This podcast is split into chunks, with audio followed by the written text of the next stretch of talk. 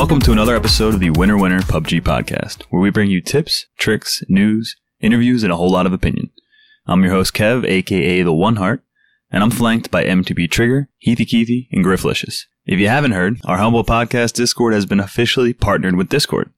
What this means is that we have been officially recognized as a legit community, and it affords us better quality voice chat and some pretty cool customization options. That is in addition to the PUBG partnership we got a little while back. It's pretty exciting. Guys, how are you? Trigger, in particular, your interview with Swag was great. I had a blast listening to the interview as it went live, learned a lot about Swag, and was really impressed with your growing interview chops. Well done, dude. How was that? That was awesome, man. Right uh, as we're recording this, man, he just got his skins.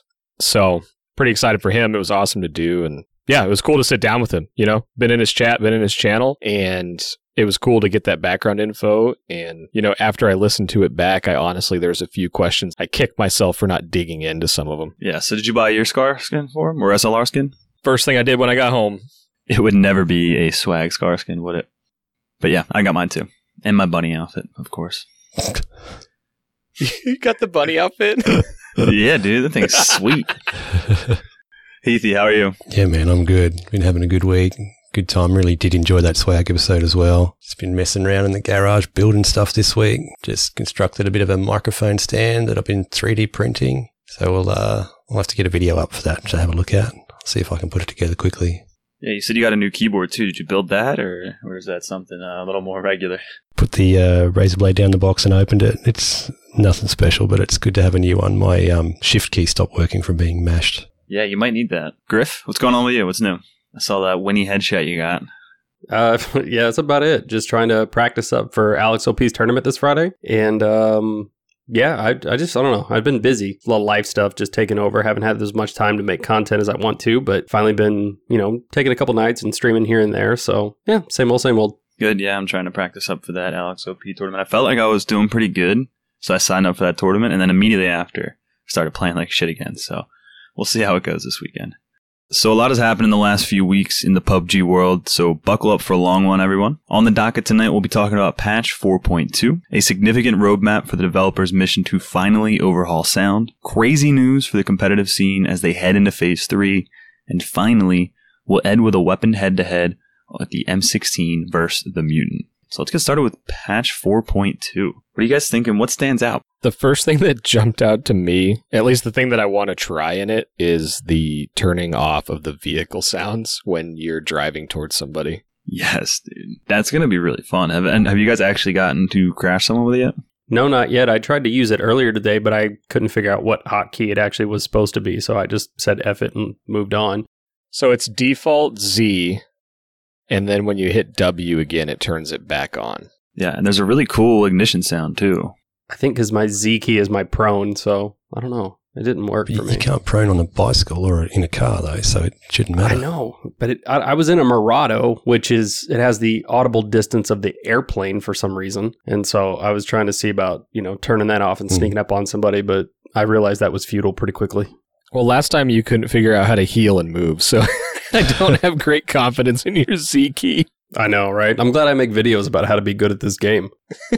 Speaking of the Mirado having the audible sound of an airplane and other annoying sounds, we get some sound changes Mhm. that you can now mute, or not mute, muffle the sounds with the F7 key, which reduces volume by like 50% and makes something like the red zone and gunfire like really, really manageable. This is the stupidest change I've ever heard. No way. This is up there with grenade timers. Really? With the smoke grenade timers? Griff? No, no, no, no, no, no, no. no. Hang on, we're not going back into the smoke grenade timer thing. But the F7 key, you think this is a bad idea, or are you just trolling us? No, I sincerely believe it's a bad idea. Here's the problem you need to be able to hear things. So if something is too loud, then adjust the volume of that sound. I don't see a point in, oh, this is really loud. Let me turn my volume down so I can't hear the other significant sounds I need to be able to hear. It's really short sighted. It is, it is a band aid on a gushing wound. I agree. It's like you could fix something or just give us the option to halfway fix it ourselves for a period of time. Just make the red zone, actually, just take the red zone out and make the other sounds manageable for, for real ears. Yeah, you got like dynamic scaling. So if you just take out all the loud sounds, and then what you can hear footsteps at 100 meters, people are still going to turn their headphones up to 100% anyway. Do you, do you get what I'm saying? Like, it doesn't matter how much loud sounds you take out, people are going to keep turning it up to hear those footsteps. In your own car at home, you can hear people talking to you while you're in it. True. I mean, the, the vehicles are way too loud. No, actually, I'm, I'm making your point here. the vehicles are too loud, but the red zone, I think, is you know you're you're in a storm of explosions. It should be it should be deafening. It should be, but it, it also shouldn't be in the game at this point. Let me ask you this because I think this is related. The reason people turn their volume up so loud in this game is because the slightest little bits of movement that you detect are incredibly important. So there is a huge differential in sound. But let me ask you this Do you think that you should be able to sit in a spot and look in different directions, like sit in a corner and like look at different windows and stuff and make no noise the way it currently is in the game? No, I don't agree with that either. No, there should be a rustling noise if you're sitting and turning. Yeah, like a squeaky shoe or something like that, you know? 'Cause I think the reason that everyone has their volume so blasted in this game is because of that scenario of you know that somebody can be in a building and make zero or very little noise. So that getting even that one rustle if they accidentally strafe or, you know, go into like hip fire Hmm. is incredibly important in this game. So I think on both the not making any movement while moving around, you should make a rustling noise. But I think on the high end, I think also, yeah, it's it should be deafening. It should be loud, but it, it shouldn't be like I need to mute the game. Right. There's there's gotta be solutions for those extremes. But I I think they both complement each other because when you're trying to hear that little noise because someone sitting in a corner makes none, yeah, you're gonna turn it up as loud as you can because you need that audio cue. Well, and they made very interesting choices too. Like when they showed off the the rework of the footstep sounds, to me this still doesn't make any damn sense because before it was a curve and now it's a curve with a drop off at the end. And I'm like, why isn't it just a straight line? It's inaudible at a certain range, but at these points it becomes more audible. You know what I mean? Like it should just be a I can't hear it. Okay, now I can slightly hear it. Now I can hear it more. Now I can hear it more. Like I don't understand why there's this big dip in the audio when it should just be a straight, you know, A to B. Yeah, I'm interested to see how the new curve that they've put in like, is really going to work because I feel like it's going to muddle your ability to detect sound and distance between that like 25 to 50 meter mark. Once it gets down to a certain point, it just levels out and then tapers off really drastically instead of there actually being grades to it Mm-hmm. and how loud it is. So I don't know if I necessarily think this is going to be the best thing. But there's a whole lot to talk about with sound. There's only two things that are making it into patch 4.2, and that is pressing F7 to overall mute, or not mute, uh, muffle everything and make things a little bit more manageable. So when you're in that vehicle and driving, it'll be a little lower, and the plane will be lower, driving a boat will be better, and the red zone will be still shitty, but not going to crush your ears. There's a lot more we'll get into, but with patch 4.2, what other things stood out? Well, obviously we went back to random map selection, so we no longer have the featured map, which again, I'm not terribly opposed to it. I just wish they would create an algorithm that would prefer me into maps in which I haven't played. I've gotten more Vikendi games in the past 2 or 3 days than I have in months. And not that that's necessarily a bad thing, but like I've seen Sanhok twice, I've seen Miramar twice. Yeah, but small sample size isn't fair when you've got millions of people playing this game. I understand that, but I still think there needs to be something that places you into some sort of priority queue based on your previous maps played. And that's one of the more interesting ones I've heard too, is based on your small daily sample size, that they would try and give you priority to something that you haven't played as much. I like that. What I don't think people get is that a lot of people are saying, let's do the CSGO plan or other plans where you can prefer maps, which really just creates the same problem that map selection did. And that was explained to us. You know, you just end up having more queues that way Right. but I think they can hold you a little bit longer, put you in the next available Erangel queue because you've only played the other three maps that night. I just don't think people should have the choice all day. Right, and I saw Miramar and Sanhok in the morning on solo queue today for the first time in, I don't know, six months? Since 4.0 came out. Maybe not six months. Sanhok was in the morning, but Miramar in the morning, full solo queue, lobby launched. Like that that doesn't happen until prime time usually. So I still think it's a good change. Yeah, and so for those maybe unfamiliar, maybe you're playing uh, in a different region or you're playing on console or something. NA now went from having Erangel only for the new update, uh, the visual update, and then having a random queue for the other three maps, and now Erangel only goes away, and instead we just get all four maps random, and it's supposed to have a 25% chance for each one. I think it's been working well in the random queue with just the three, and I've been kind of getting tired of having just Erangel as a choice and just ready for this random change so that it becomes even more varied through one queue. I just think it's healthy for the game. EU still has full map selection as well as most of the Asian regions and stuff. They have just a healthier player base, so they can still do that. But I wouldn't be surprised if some things happen in the future that make it so that they can't have it unless some really good things happen and the player base grows worldwide. Yeah, and I think one of the things to, or at least that I've looked at for myself, is when we could play Erangel and Sanhok, I played, you know, 70 plus percent Sanhok, and I kind of lulled myself into thinking that, you know, Sanhok's the best map, or this is the map that I prefer. But it really had a lot to do with the one being available, fast queue times, can get a match, can get in a fight. One of the things I've noticed just in the test realm and, and, actually, really, just from the random map plus Erangel, I've been playing a lot more Vikendi and Miramar, which I wasn't playing a few months ago. And what I've realized is that I really like just playing PUBG. I don't really care what map it's on. It does change. But yeah, like if there's any map I don't like playing, a lot of it's Vikendi. So like I hear you, Griff. Like I like playing Vikendi, I just don't like playing a lot of it in a row. I was just about to ask that. I really like it being in the mix. And that's my problem. Like, because I've gotten out of five games, I got three Vikendi games that shouldn't happen. Why? Well, it's random though. So yeah, it's random. Exactly. It will. It's going to happen in some low percentage chance. It, it may feel like it's not, but that's the nature of random. So just to clarify, so Griff wants an algorithm that is random, but it will see that you just had Vikendi three times and just hold you over for a few minutes and drop you not in Vikendi on the next time you queue. Is that what do you're going for, Griff? Basically, yeah, something to that effect. Like if it says you have a 25% chance of getting on all the maps, right? Hmm. Bam. First map, Vikendi. Okay, after you play that match, Vikendi now goes to a lower percentage and the other three maps move up to a higher percentage. Right. That sounds doable. Yeah, but that so the difference between that in my mind, and you know, I'd love to be corrected, it's not giving a whole set of people an actual choice where they can block out a map and kill a map by themselves, but it will on an individual basis, on a specific instance, kill that option for the map for just them. So if they played three, four Vikendi in a row or in the last hour or two, then they're gonna be like, you know what, let's lower their chances. But it's not doing, it's not lowering the chances for everyone. It's just on an individual basis holding them a little bit. I think that make, I think that still helps keep less queues in rotation. Sure. Well, and, and I understand that like people would probably bring up like, well, if somebody got Vikendi, they would just back out and it would put them in something else. I'm like, well, you could make it to where they have to either play until they're dead or they have to play for X amount of minutes, you know. Don't like that, man. No more tyranny. We got enough tyranny.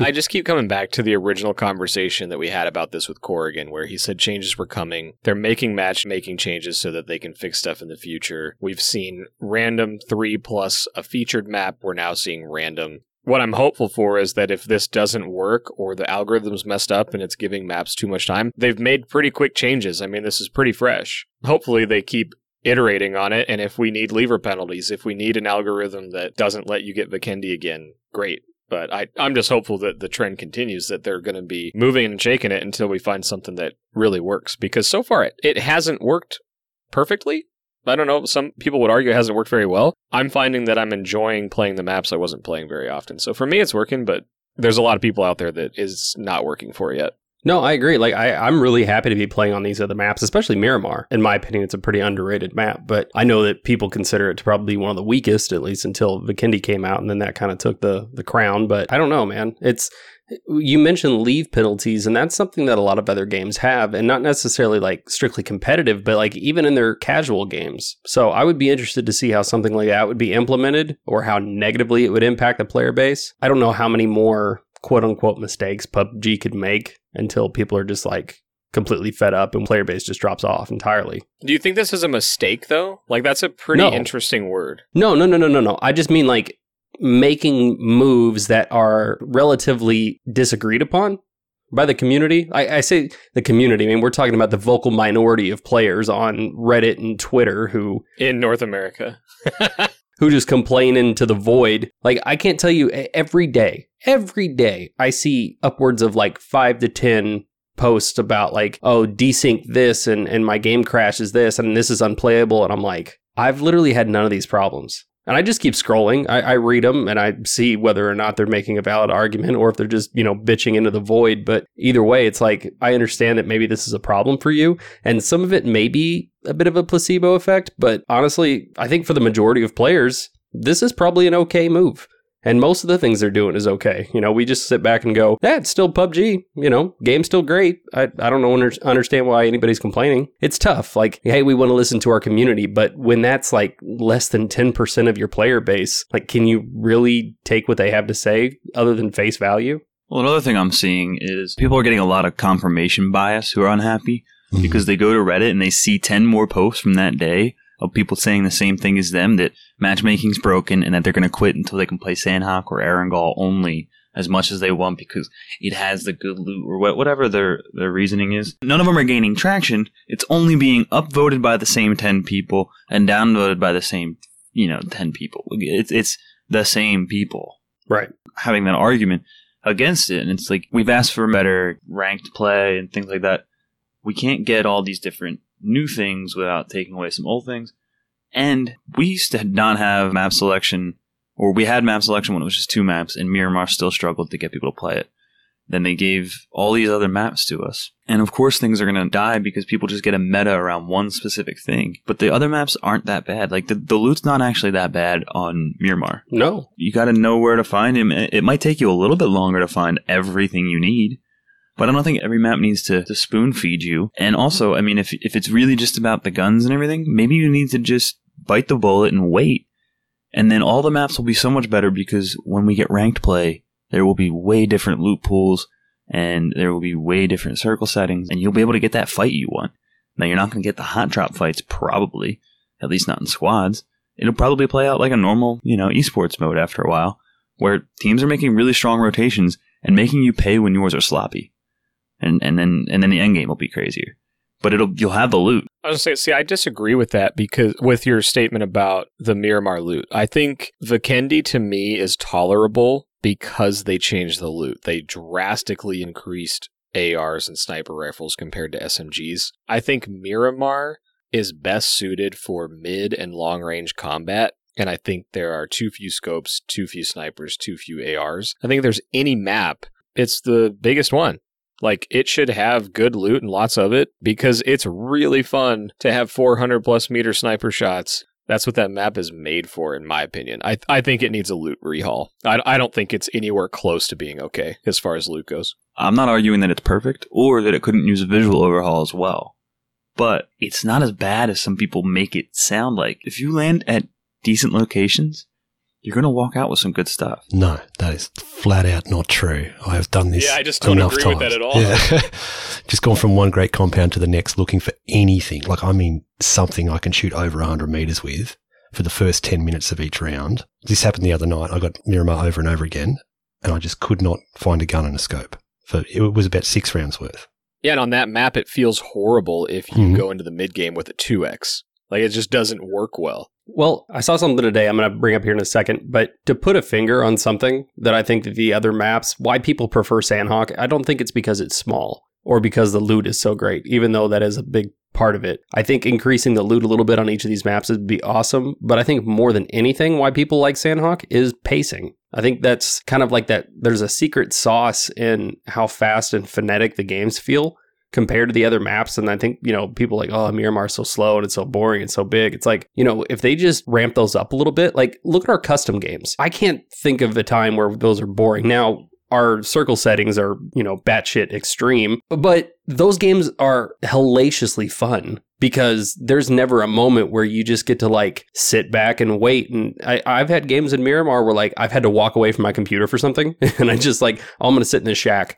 And I, I came back five minutes later and I was still in the circle and like nothing had happened. Mhm. And it's like, oh, well, cool. This is definitely just a press auto run, go make a sandwich and come back, and I'll probably be in the zone and nothing will happen, you know? See, I, I just don't think it's the pacing. I think the reason Sanhok gets called third party meta is because the pacing is such that people move into these awesome high loot locations or you can get really good loot all over the place. But it's so small that the pacing is, you know, it's constantly third party. So I don't know, man. That's that's an interesting take. I just I think it has a lot to do with the loot. I also think it has a lot to do with unique high lootable compounds like Paradise, like Boot Camp, Pai Nan, Hatin. Like the entire map is full of these big high loot areas. Whereas on Miramar, yeah, there's probably the same number of them, but they are way spread out. And the compounds in between them, like if you look at Miramar, it's like a god tier and one of the big green warehouses. And if you don't find a gun or a scope in those, you're running like a mile to the next lootable spot. Whereas Sanhok, it's like 10 feet away.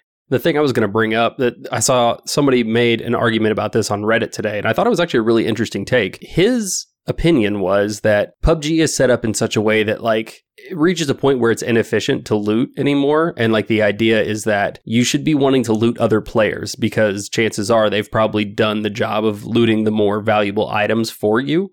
And so that should be your focus is looting players, not looting buildings. And I'm like, I kind of get that, but at the same time it's like I would also like to be evenly matched against my opponent, you know? I don't want to be constantly underdogging it trying to get you know, their better stuff just because I was unfortunate in the loot that I got. Those victories when you're when you're severely underpowered, like you hear the sniper that you want, and so you just go and take it, even though you have pretty crappy loot. Those are your those are your favorite kills of the night. Mm. Those are those are the fights you remember. On a bigger map, you might actually have the time to take the one on one team fight or one on one, you know, solo. But you actually will get the chance. I'll tell you, I had no business fighting this Kar 98 with a VSS the other day. It, it was pretty one sided stomp. And he quickly made sure of that. I thought that story was going to end differently. Nope. I, I was I did that move where I was like, I think I could keep nope. All right. So over, I mean, overall, I'm enjoying random map pool right now. I think that's a step in the right direction, honestly. And what I would like to see next is to see that Miramar overhaul. Let's play with the loot. It's fine. I'm I'm for it. I don't I don't mind having a Miramar with more loot. I don't think it's perfect today. I just I don't think it's as bad as everyone's worried about. That's my opinion. Is that on the cards? Have they said they're going to do an overhaul of Miramar? They just did Erangel because it wasn't up. Oh, I'm sorry. I know it definitely does, but have they actually said it? Like, do we do we know that? No, no, no, no, no. We you know we don't know everything that's going on. It just seems to make sense if they're going to do anything. Like I wouldn't want them to be working on another map or anything else. I want the map team working with what we have. We have four unique biomes. Let's make our desert one a little bit better. You know, Mike, to your point earlier about increasing the loot on Miramar, it's interesting whenever PUBG released Vikendi, they were very, it's funny how wrong they were, but we're like, we made this map and we wanted to focus on QC or CQC combat. So SMGs are going to be the primary weapon. And it's like, uh, everybody with a sniper or a DMR or even an AR is eating everybody else's lunch because the map that you made does not support the decisions that you wanted to implement gameplay wise. So with Miramar, they should absolutely do something like that. It's like, hey, we've got this big ass open map. Let's tailor it a little bit more to these longer range engagements and, you know, medium range engagements. Honestly, that's a map where if they took out a few weapons, I would be perfectly happy with. I'm like, that map has no business having shotguns. Even though I know that what is it, the double barrel was like the exclusive on that map for a while. Yeah, just take the Winnie off of Miramar. It's fine. I was, I was holding back from saying that myself. Just a cheap blow, Griff. You guys are haters. Haters. I'm getting better at the Winnie because of customs, though. Honestly, it's become actually something I'll pick up and shoot. So thank you, customs. Which customs are those, Mike? Those are the customs that we hold every Friday night, unless there's a tournament that we're supporting. Every Friday at 10 EST, you can come to the Discord and join us. So you would have to go to the Winner Winner Podcast Discord and sign up for, or not sign up, just join in on our custom games every Friday night. Is that right? Just show up. And if you want to watch, you can go to MTB Trigger's Twitch channel. Or Griff. Griff's been streaming them too. I'm usually late though because I suck and have a baby. Sometimes that doesn't hold me back though. Last week I streamed with a baby for like 20 minutes. Bouncing them on your knee. But yeah, they, they've honestly been growing too. We've had quite a few people showing up. We've got some regulars now. And I think I'll save it for later, but we got some cool stuff coming up for Oh, those dang. customs games. Yeah, and so you'll find Trigger hosting those on his Twitch, and uh, you know because he is the uh, Grandmaster of ceremonies. Uh, I use that term lightly because we do have some circle settings to work out. nah, I'm just digging. He's doing he's doing damn well at them, and I have no idea how to do it in this place. So don't ever miss Fridays. I don't intend to, except for this Friday for the tournament that I'm casting with Alex OP. But the settings are super challenging sometimes. Like some of the guns just don't like to play nicely with the settings. Like the Winchester's hard, crossbow's hard, Deagle we've got figured out, but some of them just don't like to spawn when you turn them all the way up. So we're still figuring it out. And then the circle settings are just like my fault. I can't blame anybody because there's so many like different numbers that you can change to make them perfect. But last last week was a little bit brutal. Yeah, but it's all trial and error, and and when it is wrong, those can be some of the funnier, you know, custom matches of the night because we'll end up having just one crossbow, so we all run after the one guy with a crossbow and- and beat the crap out of him. You Yeah, know, 15 guys running through the blue with no weapons, like just trying to make. What was that one game where like the blue just killed six people at once? Yeah, I, I it was supposed to be 0.3 damage or 0.3 DPS, and it was three DPS on phase three. Dude, that shit was horrible. Everyone just fell over. I was so mad. That Winchester game where the um, I think there was about six Winchesters to twenty people, and we were lining up like the the film enemy in the gates, like waiting Right. for one person to die, and we're like, don't Yeah, don't if you don't, have shoot. a gun, don't Let them pick the gun up first. I love those games. Yeah. They're dumb, but they're actually some of the best fun I think we have. So Yeah, and, and the the biggest thing that we try to do, if you haven't come in or you're thinking about it, and since we're talking about it, we might as well. But we try to keep the in between game time short because if you've ever played custom, sometimes it takes forever to get to the next game. So Mhm. we kind of have a little script of what we're going to play, and we're open to suggestions, and we do it. But the the in between game time is relatively short. At least that's what we're trying to do to keep the action moving. And we do a lot of three times loot, and that's what everyone wants is a little bit of meme game, a little bit of three times loot, and we get after it. of course, the headshot only Kar 98 M24 with red dots was was a hell of a fun game. Yeah, and there's just so many options. That was that's what makes customs fun. Is you just get to mess with the normal game, the normal meta, and just you just switch, you know, switch things up. All right, so let's get through some of these other patch changes. Starting off, we have some vehicle handling improvements. Uh, this improves vehicle handling of the scooter, snowmobile, snow bike, and motorcycle with sidecar, which improves the overall stability. The motorcycle with the sidecar, in particular, its off-road driving control and stability has been greatly improved. That'll be good. Yeah, because that is god awful. Yeah, I tried to find one. I couldn't find one, but I'm glad for this. I, fa- I found one I did, just didn't notice at all. I didn't I didn't know that was in the notes, and but I was driving it. It didn't feel any different. It still felt like a piece of garbage, but maybe I didn't drive it enough. Well, maybe now it's just fresh garbage. Were you going off road? hmm Always. I actually did that. That was trying to turn the motor off thing and swap seats, and I was coming in on a drop, and I forgot to dro- swap to the actual sidecar seat. I swapped to the back seat, and I didn't have an SMG, so I just rolled right onto a drop with my hands stuck by my sides and just got my head blown off. Half the battle was won. So uh, the vehicle handling should be nice. The next one is altered blue zone edge uh, visual effect. So it says to improve the gameplay experience, the rolling shimmer effect seen while at the edge of the blue zone will no longer be seen at the center of the screen where the player is aiming.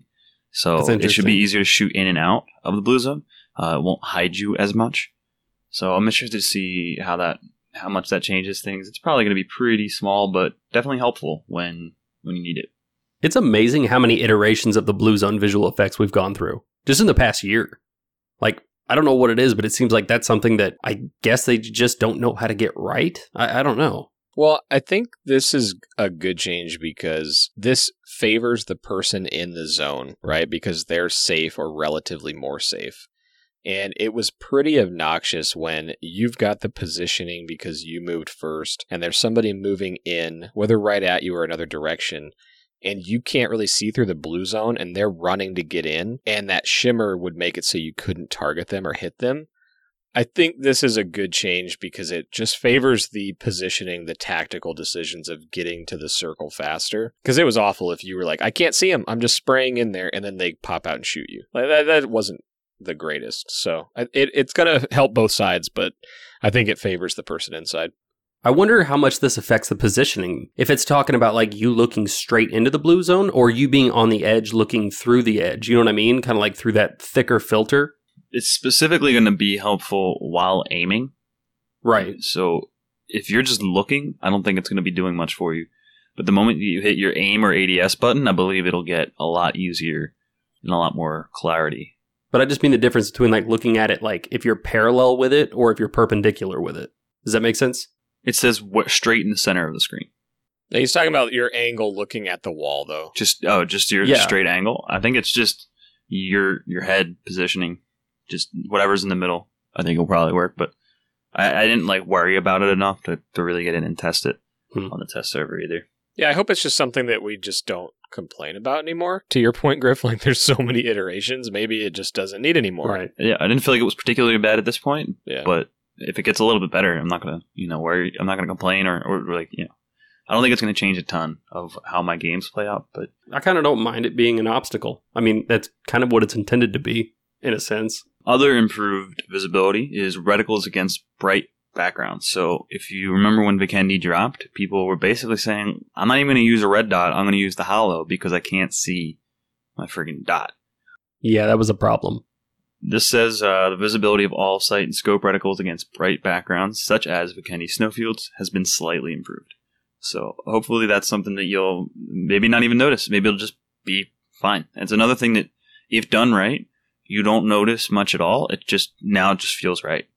Dude, I went and tested this right before we recorded, and I didn't notice any difference. I still couldn't see my green crosshairs in the snow. You know, you can roll the mouse wheel and change the tone of it. Do what? You roll the mouse wheel and it goes from green to black Yeah, but on a 3X. no way, man. I can't change it. Yeah. Green Sun's Counter Strike 1.5. Can't change it now. Well, I noticed the other day I had a game on Erangel and I looked up with the red dot and I actually lost my dot in the sky. It was like overcast. And it was the first time I'd ever noticed that on a different map other than Vikendi. And I was like, oh, All right, here's another change that I'm really excited about uh, the throwables friction adjustment. So they've adjusted the friction force of throwables to make the rolling movement more consistent and predictable. So for smoke grenades, Why are you excited? how many times have you been in a bad situation where your buddy's down and you go to throw Hmm. a friggin' smoke grenade and you bounce it way the hell past them? But doesn't this say it's going to bounce more, not less? No, the friction force has been increased to slow the rolling speed Oh, friction. of yeah. the smokes. So it'll it'll be just stickier every time you throw a smoke. Mhm.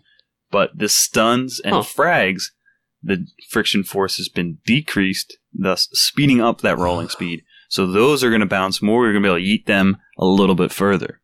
Heath, your science club is going to be so disappointed in you asking about friction. I know. I just got it the wrong way around. Friction increase. Yeah.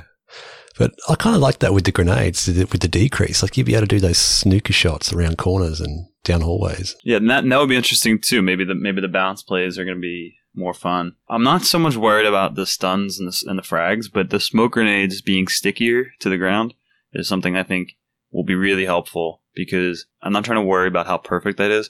I just want to throw it at my buddy and let him, you know, get a chance to be picked up.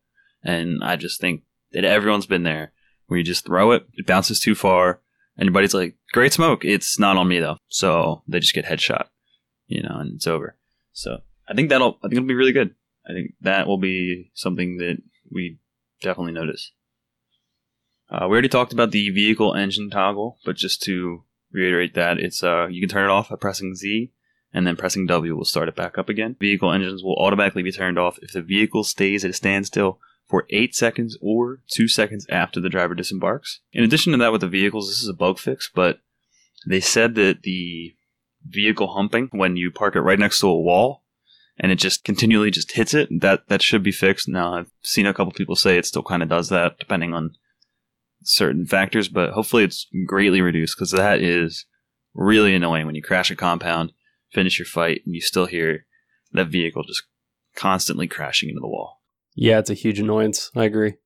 It's like it's like when someone leaves the light on. You know, like you, you kind of decide who's going to go out and move the car. yeah yeah You guys do that with your squad? I always find out what we're all going. No, you go, you go move it. No, I'm not moving it. We- We're safe. Yeah, it's usually the guy who has enough loot, but is just fed up. Everyone else is like, I'm gonna keep moving. Yeah. Yeah, it was really bad. It's just yeah, it was it was really dumb. I didn't like it. So we're gonna talk about the overall sound updates that are coming over the next several months, but the sound improvements we get on patch 4.2 is a master volume slider. So you can sorry, it's a previewer. Max master volume previewer. So you can set you could always set your master volume in the game, which most people have all the way up. But now you can press a play button and it'll test the loudest and worst sounds in the game for you. So you can know before you start your first game if this thing's gonna crush you.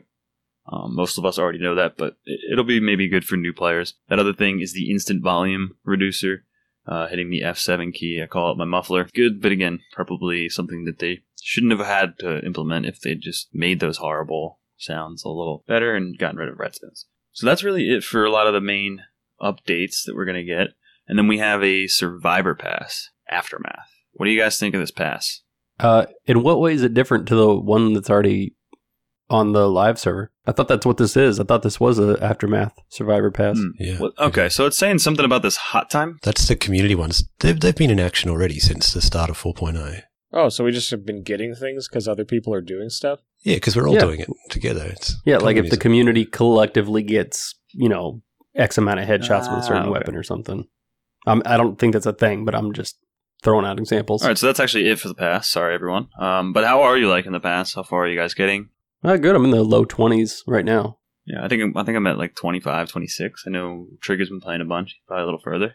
I was like, yeah, yeah, me, me too. Uh, Trigger's think- at like I'm looking. 50. I think I'm, I'm up there. I'm in, I'm in the 50s, I think. Heath, do you, do you have a pass or, or Oh, sorry. I was just going to say the same thing again. I was just going to leave it out. But uh, yeah, yeah, I think I'm in the 50s as well. I don't really notice it, I suppose. Like the daily missions are kind of boring. Yeah, take a med kit or whatever. And I like the gun missions, though. They're quite great. I'm grinding for those gun skins. yeah? I have I've been telling Yeah, myself more I'm gonna grind harder, but I really got to set some time up and actually do it. I end up just bullshitting with my friends like I always do. Yeah, boy. I'm at 48. 48. Had to check. Had to check. What's the max level? Uh, it's indefinite.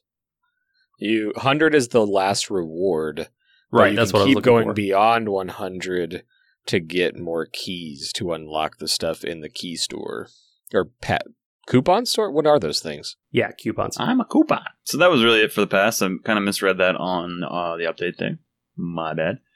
Uh, then we move on to the world, and they added some dynamic weather back to Erangel, and that includes a hail mode, which really just feels like a light rain, but with some slightly louder effects on certain materials. It's not been too noticeable though. But yeah, that means like fog and, and wind and all that other stuff is back. So When you when you say back, what are you talking about? When when did it, was it in? Erangel had dynamic weather before. Well, not, not dynamic weather, but it had It weather. had fog and So heavy rain. forget about and it? it just it's been a while. I don't I don't really remember why it was gone. Yeah, even way, way back in the day, like when it was in alpha, I think it had dynamic weather, but then they got rid of it for a while. I used to be really amused by fog when I was first starting off, and because it, it came to Xbox like a lot later. For so long, we just didn't have it, and then we finally got it. And I, I remember being really amused by it. I mean, like, oh, I'm gonna be, I'm gonna be sneaky. I'm gonna grab my VSS and, and troll and do all this other stuff. But the more time goes on, the less I like the fog in particular. Rain can be a little interesting, but when it's super deafening, that heavy, heavy rain is not the best to fight in. It's not, but I kind of enjoy it. I just enjoy it being different. I, I like the ones that don't affect your ability to see things. Like the rain, it does it minorly, but I just don't think it's fun to be impaired by the fog.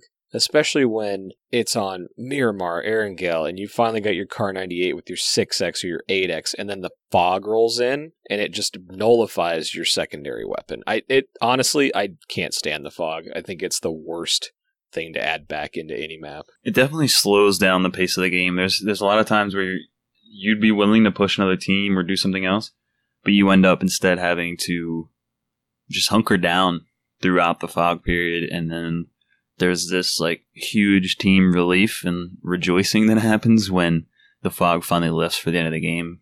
And if you've made it through that, you're in a pretty good mood. But it's yeah, it could be a damper if you start off with a really strong drop. You've got everything you need. You all have a couple kills, and that stops you dead in your tracks, that might be annoying.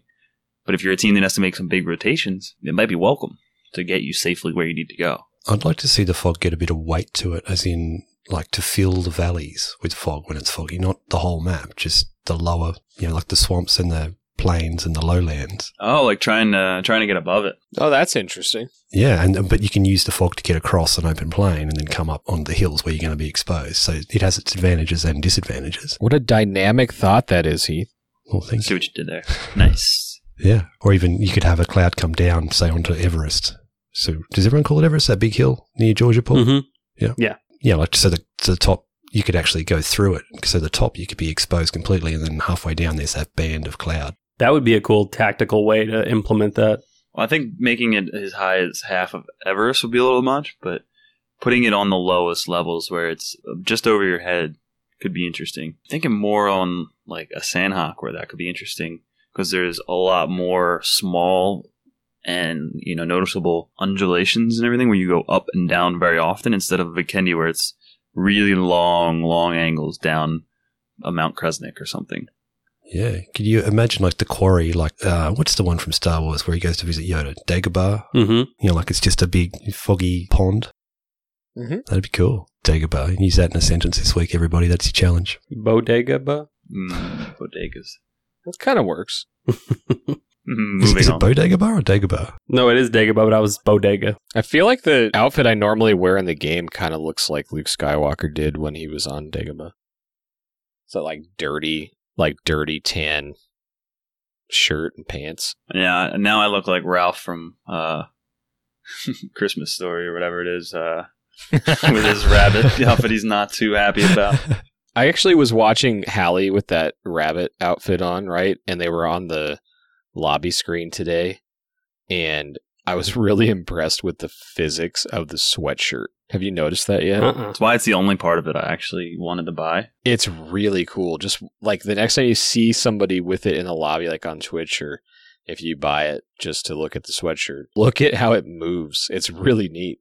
Yeah, what I like is it's got that effect of the Harley Quinn pigtails when you're uh, flying in. You see them just flapping in the wind as you're skydiving. It's Oh, that's pretty awesome. funny. That's Yeah, cool. It, it's pretty funny, and like in the day, you're gonna put a helmet on, and those those flappy ears go away. But it's just funny. I I, don't, I like a little bit of the absurd in my games.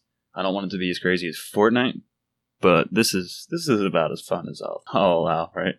Anyway, moving on, we have some new destructible objects on Erangel.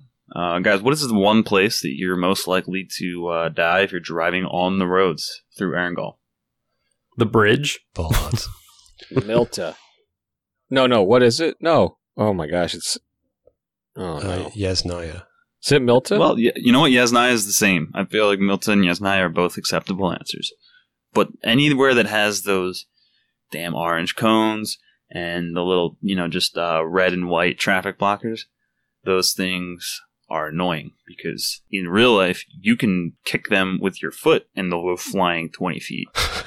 In this game, you take a Dacia and it just blows up when you run into it. Now, funny thing, I was watching a clip that Hambino posted today, and he ran into one of the white and red uh, little signs that are like made of wood or whatever. He ran into it from the Mhm. side, so the V part in the side It's like you can see through. it. yeah. Yeah. And it, it did not break, so they're gonna have to do a quick little fix on on the coding for that. Because if you run into it from a certain angle, it won't actually do what it's supposed to do. It'd be like running into a hay bale and finding out it doesn't actually blow up. Did he stare down the camera after that?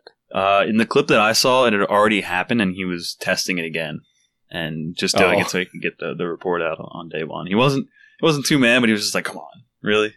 Like because it it, it chunked like half his health and and more than half of his vehicle health, and I think he had a pretty long way to go. Has, has anyone crashed into the hay bales in Miramar or Vikendi yet? Yes. Expecting them to explode? Yeah. I haven't. Uh, I've, I've been pretty Yeah, good about not too doing many that. times. Yeah, you'll do it once and then you'll remember. So ever since Vikendi got its loot buff, there's been people who are saying that's great, you know, and the frame rate's better. That's great, but I'm not playing that goddamn map until they get rid of that goddamn wind. Well, for those, you're in luck. Vikendi ambient noise adjustment. The volume of Vikendi's ambient wind noise has been reduced. I wish they gave us a real percentage on that, and other things. Yeah, because I can still hear Sorry, it when the game loads in. It's still it's still there, man. but It's still there, but it's, It's not, not deafening anymore. yeah, it's not crushing me as much as it used to. It's good. It's I like it. why we call gives you it makes me ASMR cold. You know. Maybe next they'll fix the uh, damn ocean sounds. Mm. Oh well. But well, we've got F seven now. Um, other than that, they removed the PUBG esports signage for the Met Asia series and the PUBG Nations Cup. Great, you know, eh, it's always fun to see those um, ads in game, but it'd be interesting if they could put it in for things other than comp, or maybe just make the things they do have in for comp a little more interactive. Like, what if you could, what if you could find the schedule on a wall projected somewhere or something? That'd be pretty cool. and good. it's like live updates or something. Uh, there could be fun things you can do in game for that. All right, let's move on to something that I don't think we're all going to be uh, too happy about here, and that's the UI changes. Anyone have anything to say about those UI changes? I'll say this when we were talking about this while we were playing in the test realm the other day, I did not like it, but I played for about 45 minutes today on the live realm, and I found myself in a position where I'm now used to it. Mhm. And I think by the time this episode releases, most people will be used to it. And the thing that I actually liked was the helm and the vest indicator for how much hit points is remaining. I found that incredibly useful today Agreed. after I got into it. The one that I can't stand is the change on the ammunition, just having the graphic and not the word single burst or auto. That one's driving me nuts because I look at it and I'm like, wait, am I on burst or am I on auto? Like, it's just not clear enough. That one's a little goofy as well. I can't stand that one. It could have been done okay f- for visual representation if auto was five bullets, if burst was three, and if a single fire weapon was on single, it was one bullet, a big chunky bullet. That could work. It's got to be different sizes. Instead, what we have is five or six bullets stacked on top of each other like a clip. And if it's full auto, they're just pure white. If it's single, the top bullet is white, the rest are gray. And if it's burst, two or three of them are. I mean, it is really going to get confusing, especially on any weapon with three different modes. You know, some some guns like the Vector have three different modes. And I mean, Or I don't Beryl. see the Beryl. Does the wait? The Beryl does. Mm-hmm. Beryl has burst fire. Ew. Yeah. Nobody uses it, but yeah, it exists.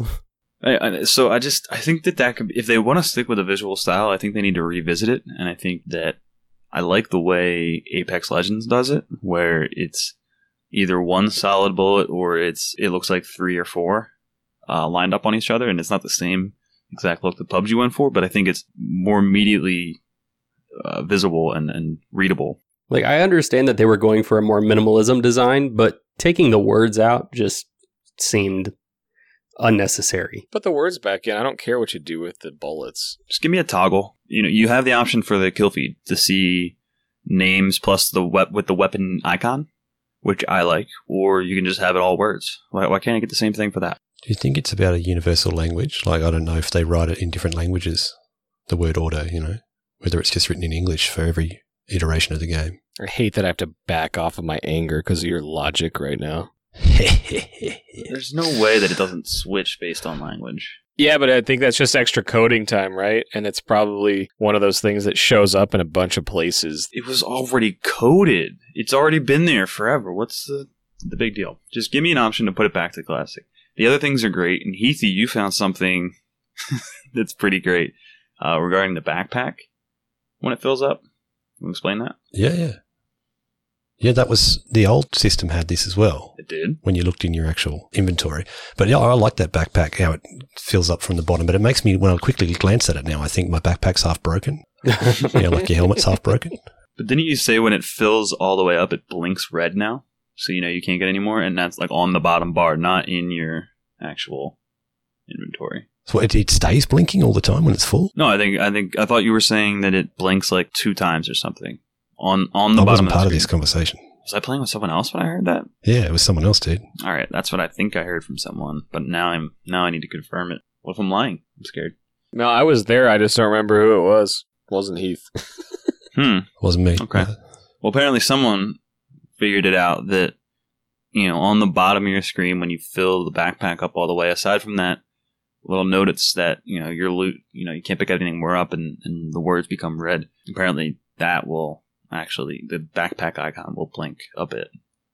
just to Hmm. just to show that it's full. All right, so uh, the UI is just something that I'm not huge on, just with that bullet bullet thing. But other than that, I mean, there's not much else to say on the UI updates. They tend to just do small ones every other patch or something like that. Um, other than that, we have custom matches. Uh, a little bit of an update, so you can finally get the Erangel update, Erangel remastered in custom matches. But you can also still play classic Erangel. Uh, that version will be called Erangel Classic, and uh, all game modes are going to be playable on both variants. So Interesting. there's five maps now, six maps, really, if you consider Jackal an option for, for a lot of it, or for at least War Mode. There's five to six maps you can play on. I think that's pretty great. Yeah, I think it's cool they left the old one in there. I would imagine that's mostly for esports and scrim purposes, but it's kind of neat that, you know, you can go back in and check it out, or if there's a particular mode you like to play on it, that you can do it. Yeah, I think it'll be nice uh, when we do our customs. When you know, every once in a while, we'll just be like, able to throw it back on old Erangel. I don't know if we'll be rushing to do that on the next one, since it'll be our first time getting to do our customs on the new one. But you know, a month or two from now, it might be nice to just be like, let's go look at that uh, the old one with all that sentimental goodness. All right. Other than that, we have some new skins and items in the game. BP purchasable items include a Vector and SLR battle stat skin. So those will be priced relatively the same as the M16. I think it'll be something around 62, 68,000 BP. They're going to be the same as the last battle stat skin. It's just that teal blue Riptide skin. So it's not super exciting to look at. Griff, did you just log in to go look at them? I don't know why you got to put me on blast like that. I'm way too scared to log into PUBG while I'm recording because in case it crashes my whole computer, Right. I've lost my whole section. You guys are crazy. You're rolling the dice. Yeah, I got a good computer. I'll be Uh, fine. two PC setup, man. It can't crash that You're way. recording on two at the same time. no, it runs through the other machine. You should be. I probably should be. I could, but no. All right. So other than that, we have some uh, Twitch Broadcaster Royale Group Nine skins. Notable for that for for us is going to be that swag set of the gloves and the SLR. But other than that, there's uh, what a new Beryl skin, another set of gloves, and some hats and T-shirts and stuff like that. So you know, congratulations to everyone who got those new skins. That's pretty cool. And I know we've kind of got a uh, time proximity bias here, but uh, Swag's SLR skin is sweet. Indeed. It Yeah. does look very, very good. It's a beaut. I, I already had that black and yellow one, which I still love, but I'm going to be using swags for a while and then maybe switching back and forth every once in a while. It has a very interesting like motif going on. I guess it's like It's a lot of snake skin on the on the stock, and then there's a lion and a gorilla on the body. like I think there's three animals on it. it's very interesting. He was talking about it in chat today. He's uh, he is an animal. All right, let's get to the not so cool ones. Hmm. Hmm. How how do we want to begin this conversation? let's let's start with these new battle stat skins that you can pay for. Yay! I bet they chose some really good guns, right? Ones that everyone No. uses all the time, right? No? No, No. Hmm. So could it have been the worst gun in the game? The UMP 45? Yeah, oh wait, it is. Yeah. UMP 45 and the S686 shotgun are the new $15 battle pass or battle stat skins. It's it's more expensive than a battle pass. That's the funny part. It's more expensive than that. It's more expensive than the streamer skins that you're really going to want. It just counts the kills. Like, I thought they were out of their mind when the G36C got put in there or the Scorpion. You're not using a shotgun past the early game. Like, these are all guns that you drop. Not the mm-hmm. G36. It's just G36 is only on Vikendi and it's been historically hard to get Vikendi matches, but you're nuts if you're bringing the UMP 45. I, I get people will say you can bring it, but it's a crappy gun. And still, in my opinion, worse than any other SMG. Although someone did school me and say that it's technically has better DPS than the Bizon, I'll give them that. I was watching Triggers streaming the other day and he picked up the 45 and I was just screaming at the screen, like, what are you doing? And he, he did all right with it for a while. And then the next round, he picked up the ump again and then just kind of put it back down and said, "Uh, I don't know, I don't know how I got away with this last round, but I'm No. not doing it again. Yeah, Like, I mean, dude, I picked it up and I I think I killed like three or four people with it and was owning. And then I got in a situation where I had to like peek a guy who was just like pixel peeking on the edge of a building. And I could not get the recoil to go to him. So I mean, it, it worked. It works fine. I just haven't used it enough to control the recoil. But it, it and I just I don't know, man. It's it feels different than every other gun with the control. Like it has like not enough recoil or something. I don't know what it is about the UMP, but I just don't like it. Yeah, just point and click with that gun. It's it's not going to be something you have to fight and wrangle with. You're just you're right. You're really fighting the clock, right? Are you going to be able to out DPS someone in time? Because if you don't get the jump on somebody with this gun, there's a good chance that, that they just start shooting back and kill you faster. But I mean, regarding these stat trek skins and stuff, like I, I know I'm in the unpopular opinion when it comes to skins because I mean, the reality is if you don't like the price or you don't like the design, don't buy it. That's the message you need to send to PUBG. But it's really interesting how much outrage, and again, I don't know what percentage of the population is Actually, you know, yelling on Reddit and Twitter, but there's a lot of people talking about the skins, and when it comes up in Twitch chat, like it just turns into this like, you know, just roundabout like we're gonna go after this over and over and over. But at the end of the day, if you don't like the skins, don't buy them. And I don't know, it's it's just it doesn't. Some of them have maybe minor cosmetic advantages. I can't imagine that they're going to release something as overpowered as those old track suits that blend in with the grass or load in slower. So I mean, so yeah, you're right. There's there's the UMP. Yes, you you could technically use that into the mid and late game if if you're a masochist. But then there's the you know seven or S six eight six.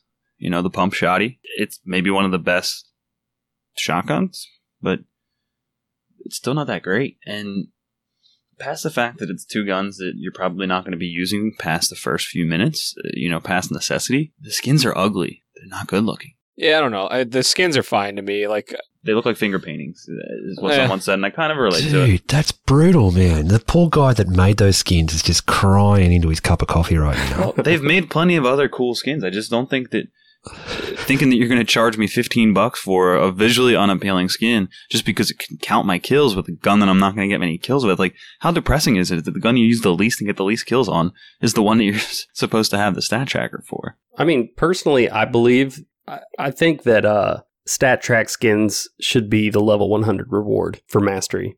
I also believe that all the skins should exist on the store in perpetuity. really? I think it gives them value by taking them away. Or at least have an option to come back. Like I saw it mentioned today in somebody's chat that, and I think this is a great idea.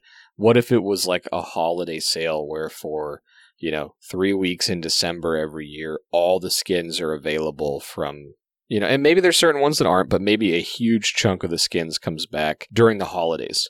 It'd be Right? It'd nice. be kind of a cool way to, you know, give the streamers some extra, you know, money because they get a little piece of it, and then just the ability if you miss something, you know, like maybe it doesn't need to be there all the time, but what if there was an event where we could go back and buy the streamer skins? Because I can tell you right now, there's streamers that I didn't know existed when I first started playing this game, or even for the first year, that I now watch on a regular basis that had skins back then, and I don't have a chance to get them and I would gladly give PUBG the money, and I would gladly give the streamer the money for those skins, but I can't. Hell yeah. I was an Xbox player when a lot of the skins were released, and I know plenty of other guys with the same thing. We we watched from first of all, Xbox never got the chance to buy the streamer skins because they were PC players who were getting like that never made sense. That was just throwing money, you know, money opportunities away.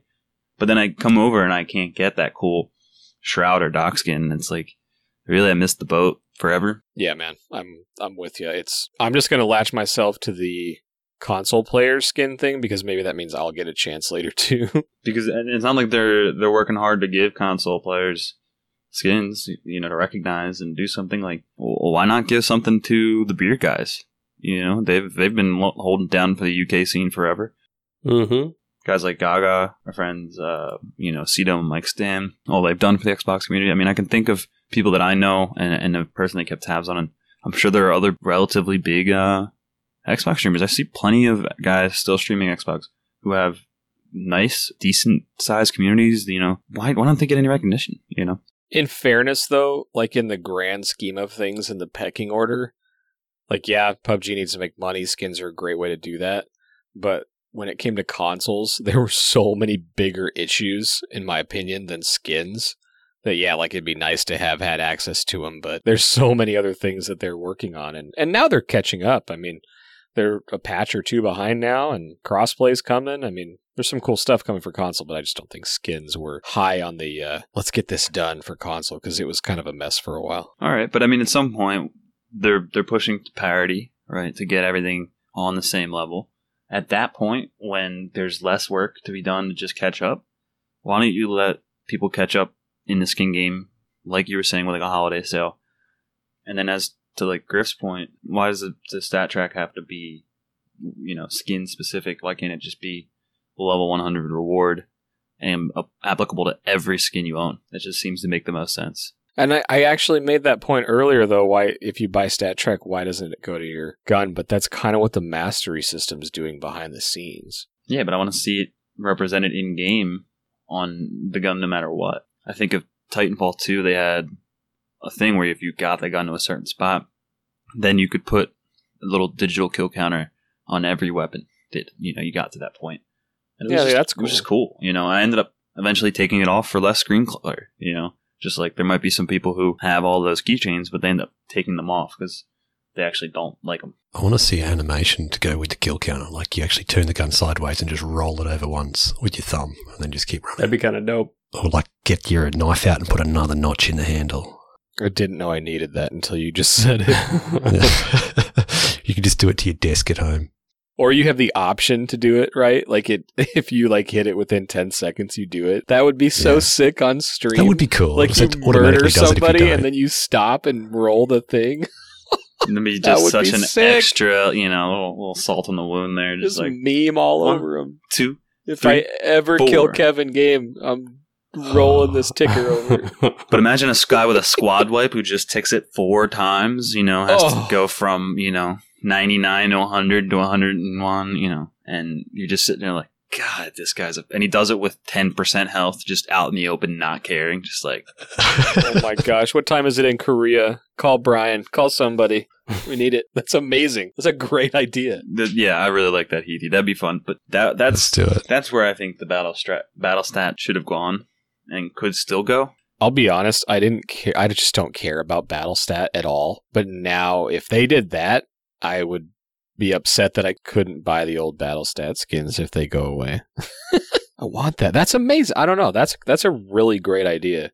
I'm stuck on it. Sorry. No, I think it's good. Let's lobby it. Okay, so first, what's the pecking order of the things we're lobbying for? Number one is flare gun damage, right? No, no, no. Number one is stat track pan. Flare gun damage, and then number two, Winchester's on all maps. Huh? No.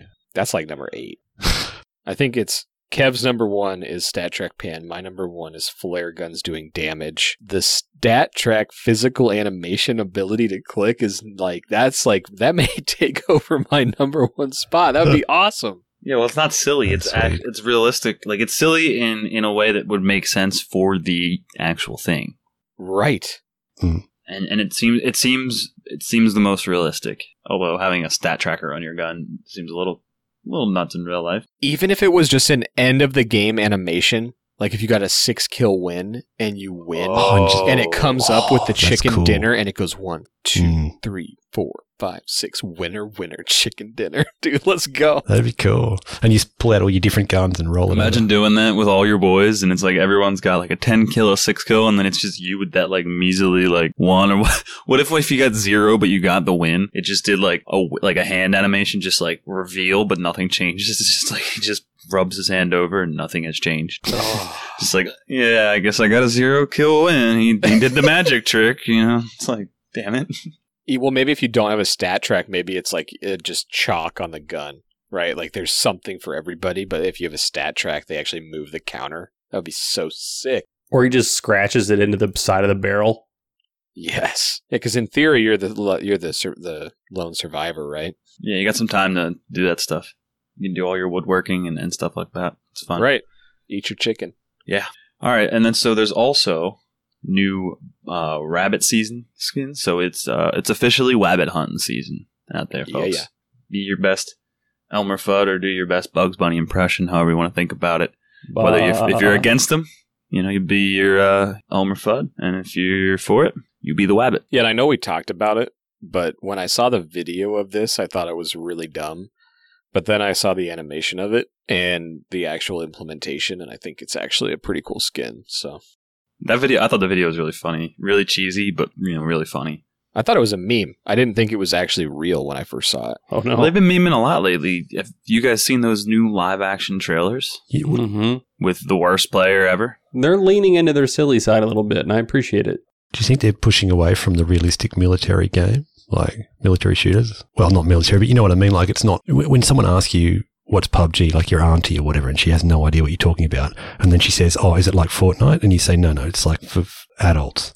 No, I think they're trying to make the game more relatable, right? Because if you looked at this game from the outside, not having played since it launched, this game is rough on beginners, right? And we get a bunch of them in the podcast Discord. We've got new people coming in. I got friends that are new to it, but I think they're trying to make it funny and relatable for new people to come in, which I think is a really good thing. And they're also doing it in a way that makes veterans laugh because we've all been in those scenarios where we can remember back when we did those things. Mm-hmm. Yeah, and sometimes you just get together with your friends and, and you don't feel like struggling for a win and, and playing real sweaty. And you just want to have some, some goofy games and everyone puts on their dumbest, loudest outfit. And this one even isn't even particularly loud, it's just noticeably goofy. You know, but we've had fun stuff like the reindeer head. We've had the bright yellow kill bill. We've had the this scary clown suits.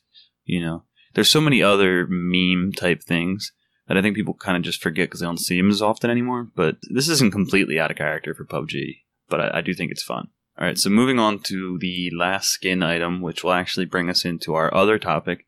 We have the regional esport skins that'll support the esports teams, and they're really awesome gun skins. They're great. Negative again. Oh, wait, they're not. What are they? Baseball bat skins. We don't even have baseball bats in the game. What do you mean? Uh, I, I just can't even. Somebody Yeah, else. you can buy a crowbar and turn it into a baseball bat, and that that's supposed to be the uh, hot selling item for uh, esports that'll help support the organizations and the players. No esports player would ever equip any other melee item than the pan. Nope. It's just not going to happen. No player, period, is going to want to equip anything other than the pan because the pan does extra arm. You know, it's it's level four armor. You know, the pan can save you from any angle somehow. And past that, if you're going to actually swing a melee weapon at somebody, the pan can one shot while everything else does like 90 damage at best. I just don't understand how this was supposed to be the thing that helps support and show good faith towards esports orgs. And this this all comes at the heels of some some other really questionable decisions when it comes to how esports is going to move forward and, and really settle in. I mean, if they really wanted to make money, just make an esports M4 or Kar 98 skin. Make it something people actually use. There's just no point. It's like, hey, uh, would you like to, you know, install air conditioning on your bicycle? It's like, how does that even work? Why would I use that? I've got a prediction. This is what I think, like a way they can make these bats viable is that they make all doors lockable and bats and axes and crowbars smash the doors open. Give it the old "Here's Johnny" moment. Yeah, exactly. Here's Johnny. moment. Please don't make them lockable. No. And then, you know, th- th- that would make great content though, right? Like kicking the door in with your bat. no, it wouldn't because then you're going to run into these buildings with like 10 doors and they're all going to be locked and there's just some dude camping in a corner with an Uzi that you can't possibly kill, making no noise. Yeah, what if you can what if you can Yeah. swing your bat at a grenade and, and lob it back at them? Hell yes. You can. What? Yeah, it's a thing. I have no idea. I'm making it up. I'm down for that, but I please don't let them. No, do not let me lock a door. No, I don't I don't want locked doors and I don't want bat skins. But really, I mean, it just doesn't make sense and I still don't understand why in competitive especially the pan still does damage mitigation, you know, and works as armor. Uh, I don't see how that's competitive. It's fun when you're in an oh shit moment crossing a field and the guy shooting straight at you hits your pan that's behind you and it saves your life. Like great, but that doesn't feel good when it happens to you. You see the little spark and you're like, I could have killed that guy, but instead he gets away. And then he, in turn, throws a you know a nade at you, and that does damage through everything. And you know, you're just like, dude, I, I had that guy dead to rights, and instead he was able to slip behind cover and throw a nade and kill me. And that's very specific. But how does this work as a competitive tool? I don't think it does. Yeah, I don't. I don't know, and I think we're. Tr- I think that interesting thing you're saying there is that how does it work as competitive? Like this is the competitive team that's doing it. I don't know. I, I guess I have more questions about the store overall. It just seems like I, I don't know that I've heard somebody be like, man, the store is great. There's the items are awesome. Uh, the prices are wonderful. Like it, it doesn't ever seem like it hits the the right thing. It's like the times I see people talking positively about the store are streamers and stream communities being like, hey, the skin is awesome, awesome, we can support our favorite streamers in game, but those skins are only available for like three weeks. So it's like, eh, it, I don't know, it just doesn't, it seems off. It seems like it's the in game store. And I wonder if there's more to the story. Like, is there a reason this is, does the store have limitations? Is it an Unreal Engine thing? I feel like their hands are tied by investors or something. They're forcing really short sighted, money hungry pricing. Yeah, but if they were if they were handcuffed by investors and pricing, they wouldn't be removing items that people would want to buy. They'd be cycling them back in. I mean, I understand the limited nature of things, and it drives people to buy it. Yeah, they're, they're forcing scarcity, and they're they're making you think I can't miss it. Uh, I don't understand why they think the best course of action is to charge so much for each skin. It's not even a universal skin. When Chaco and Shroud had their different guns, I was going to buy all of them, thinking that they were all going to be like five bucks. But they hiked the price up to ten dollars per skin. So I ended up not getting the mutant skin for Shroud because one, I, wasn't particularly in love with the design of it. But I do like using the mutant, and I, I do want a mutant skin. But I already spent like 15, 20 bucks on stuff that day, and I was just like, you know, I don't need a mutant skin. I don't pick it up as often as I will a barrel, and and you know, Chocotaco's barrel is something that I'm really glad I have and like the shoot and stuff. But you know, it was like ten dollars for a parachute. It was ten dollars for a gun skin for a single weapon. They're continuing down that path and making fifteen dollars stat track weapon skins. Well, and I just feel like the idea of creating false scarcity is quickly becoming just an old school mentality. I mean, this may seem like a ridiculous comparison, but the NFL recently, there was a couple teams that like radically slashed their food and drink pricing, right? Because you're in the arena, you can't bring food and drink in, so they charged an arm and a leg. Well, I think it was Atlanta actually reduced their prices by 50% on concessions and they had an increase in revenue because people spent more. Yeah, they open their wallets when they don't feel like they're taking advantage of. Right. So, but it's the same thing. It's like, why create this false sense of scarcity? Because how many people have found the game or started came from console to PC? Like, it just doesn't make any sense, man. And to, and to the same point, it's like you know, I now have two SLR skins. If I have a bad game using Swag's SLR, I'm gonna jokingly like blame him and put my old one on, right? And, and it's this kind of like dumb idea, like I'll just change all my luck by changing my shoes, you know. and so people just people, you know, they get bored, they get you know. Do you actually do that? Yeah, duh.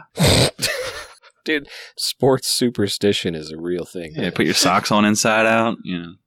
Well, and this is the exact same reason why I made an entire video about this. Like the way that I feel that PUBG wastes people's time by I don't know, demanding more out of them for less in return and then giving us very poor options of how to spend our BP.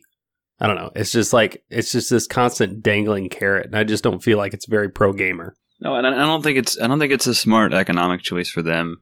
I think if they were regularly releasing weapon skins for five bucks each every time, or say it was someone of the level of Doc who gets a you know a Kar 98 and an M4 doing the package for 10 bucks like those felt fair right? You were supporting a streamer you really enjoyed watching and you got two cool memorable skins for a good price. Like it's as much as I feel comfortable usually spending. Now I'm doing it just because I want to support swag and I don't want to miss out on it.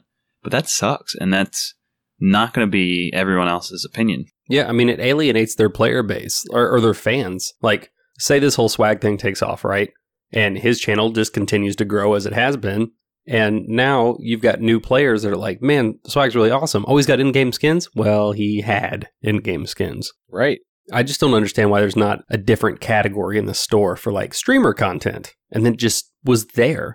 Like, think about all the people who had t shirts. Well, and there's a lot of games that do things that have a seasonality to them. But like the one I'm thinking about is Overwatch. Like you can get skins during a season, and then when it's out of season, you can't buy it. And then in the next season, guess what? They release new skins for that season, but you can still buy the old ones if you missed out. Yeah, and there's some there's some yearly like you know Halloween ones. So like if you missed the Junkrat Halloween special, Yeah. you won't be able to get it. But then the next year that you came back and you're able to get it, and so it's exclusive and it's it's of a time, and maybe they do something different to to it slightly when it comes back out. Maybe maybe it's not quite the same as the OG for what in in some way, but Yeah. you know maybe they retro maybe they retrofit the old ones with some you know something else to it or who knows. But Yeah. And I, you know what? I saw something on Reddit, and this was admittedly, I was browsing the Apex Legends Reddit, and there was some outrage about what they did in their store with the pricing. And there was a really cool response there from one of the developers that just said, like, you know, we're releasing a bunch of content that maybe could be seen as DLC or could have a price tag on it or could be like a full release worth of content and effort from the developers and the teams. So we're trying to find the pricing that goes with that on optional non pay to win type things. And that response from them, I actually really liked it. It makes sense. And the reason I bring that up here is I feel like PUBG has made meaningful improvements to the game, some revamps on stuff that needed it, has put some really good content in it. But it seems like there's just a silence when it comes to the store and the in-game items and the pricing. It just feels like there's been ramped up communication in other areas, but this one again, as things get squashed and they fix things, some of these smaller things get louder in re- it just relatively louder because there's less going on. So I I just really like to see them talk about this or maybe be open to some feedback because it it's just seemed to be missing the point and has been for quite some time. Yeah, I think uh, the problem is is that there's a sizable group of the player base that will still buy this stuff, and it's hard when it's like you're trying to rally the troops and be like, "Hey guys, we need to speak with our wallets on this one." When again, NA is not even the biggest player base of this game, and you know, over in other Not countries, by a I'm- long shot. yeah, and I'm sure in Asia, these skins are probably selling like hotcakes. And, you know, PUBG's just watching its stock go up, but we're over here going like, what the hell's going on? I still just think for five bucks they would sell way more overall. They would make so much more money. I would I would be spending more regularly. Well, maybe they just need to make a different system here than in the other markets. I mean, I don't know. Like actually play to your market, understand that markets are different and that people spend money differently. They've been treat. They're starting to treat different regions differently. Like, I mean, I'm excited to ask Keithy Keithy about his ping when he's been playing recently. But they, I mean, they've started to do that on things, some small things and big things. But they're treating different regions differently. So maybe this is an area that needs to get looked at. Tell us about your ping. You kind of led away from it and then uh, lost me. Sorry. I'll bring you no, back. I've, got to say I've phased out a bit there because I find the skin talk dreadfully boring. And if I did, I'm sure other people out there did as well. But I'm sorry, guys. The, just the cosmetic stuff just kills me. There's so much time and energy put into it, and it just does nothing. You can see your hands. But anyway, sorry. The pink. Well, but but so hold on though, because that's a fair point though. Is that in North America, it's a FPP market, and we're looking at our hands. And I know that you're an Australian. You, it's also you play FPP, but the va- there's a huge population of people in the Asian markets that play third person, which is probably where these things are selling like hotcakes. But maybe Yeah. that means in this market we need more access to gun skins, which I would imagine would do well worldwide too. Sure. Or in in-game mirrors. Huh? Huh? Look, Yeah. Not every every idea is going to be a winner tonight, pal. I'm sorry. All right. All right. All right. I've got to, I'll leave some in the vault for next time. The new windows kind of looked like fog mirrors, so Ugh. Yeah. Did they take them back out again in the latest patch? No, they're still not fixed. Oh, okay. They're still foggy. Yeah, with the ping thing. So FPP in the OC was dead, uh, and now it is back. Since 4.0, it is back. It's thriving. It's great. And it was dead for like nine months, right? Yeah, maybe longer because we were all had to play in SEA, which is you know like the ping was higher considerably, but you didn't run into anybody. You know, like the the names you recognise, you, you very rarely ran into a, even an English name. And now we're all become a community again because you're seeing the same people, you know, night after night, having a bit of trash talk when you kill them, or you know, the gentle hello. It's always fun. So it's it's been really good. But my actual average damage has increased like a lot since having consistently low ping, which I don't know. I'm just going to say thanks. Thanks for bringing back OC. We love it. It is funny when you go to Reddit and you see someone from NA who is like, I quit this game until I can play Sanhok to my heart's content. And this matchmaking choice was super dumb. And the devs have no idea what they're doing. And then someone from Australia comes in and is like, I can play in my region in FPP for the first time in, a, in almost a year. This has completely rejuvenated the game for me. And I don't think you understand that NA is not far off from where you are. And then you just see that surprise Pika face, Pikachu face, like, oh, wait, you're kind of right. We aren't as big as maybe I thought. Like, if someone actually sits down to explain it to people, like, look, we're not the biggest region, you know, we're not the most important, you know, group right now. And we have to we have to make some concessions here. People sometimes respond to that and they go like, I, I really just hadn't thought of that. It's funny to see Australian, you know, English speaking people from that region being like, no, I can actually play the game again uh, in my region. And that makes a huge, huge difference. It's great fun. Like, and what the advantage you guys have had with, say, like PUBG Report, which is, you know, I very rarely ran into an English speaking streamer on Southeast Asia. And now I think a lot more Australians are taking up streaming of PUBG again because it's so healthy. and it's overall awesome. just good. That's that's how communities build back up because you know these people often to you know build their own name and all those things. Like they're going to host more custom games and and involve more people and, and draw more people to the game if they can play in a in a healthy way. All right, so going back to these super useful baseball bats, they're brought in as a way to help the esports community because they would get a cut, right?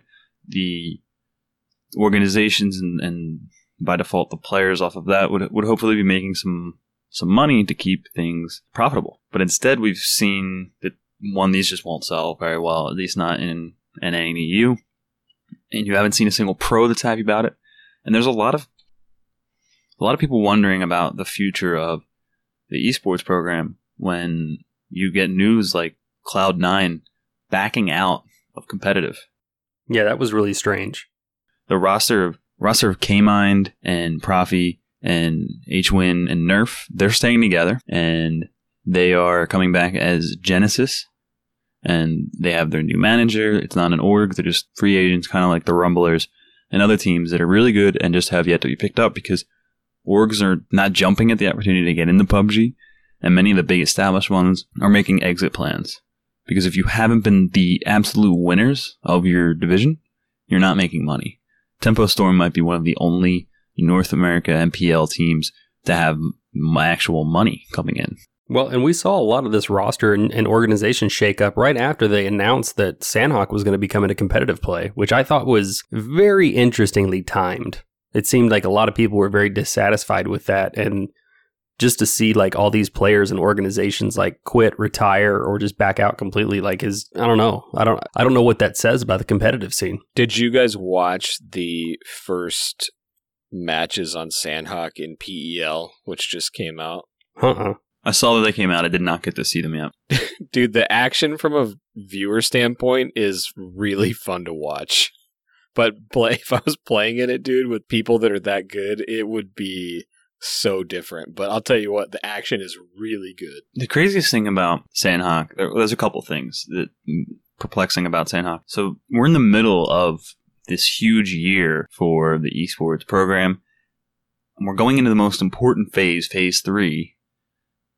And then they just drop this bomb with very little time for these players to get used to playing this map as a competitive map because, you know, competitive is only 16 teams of four and the circles are different, the loot's different, and Sanhok is broken up into three islands that are broken up by water.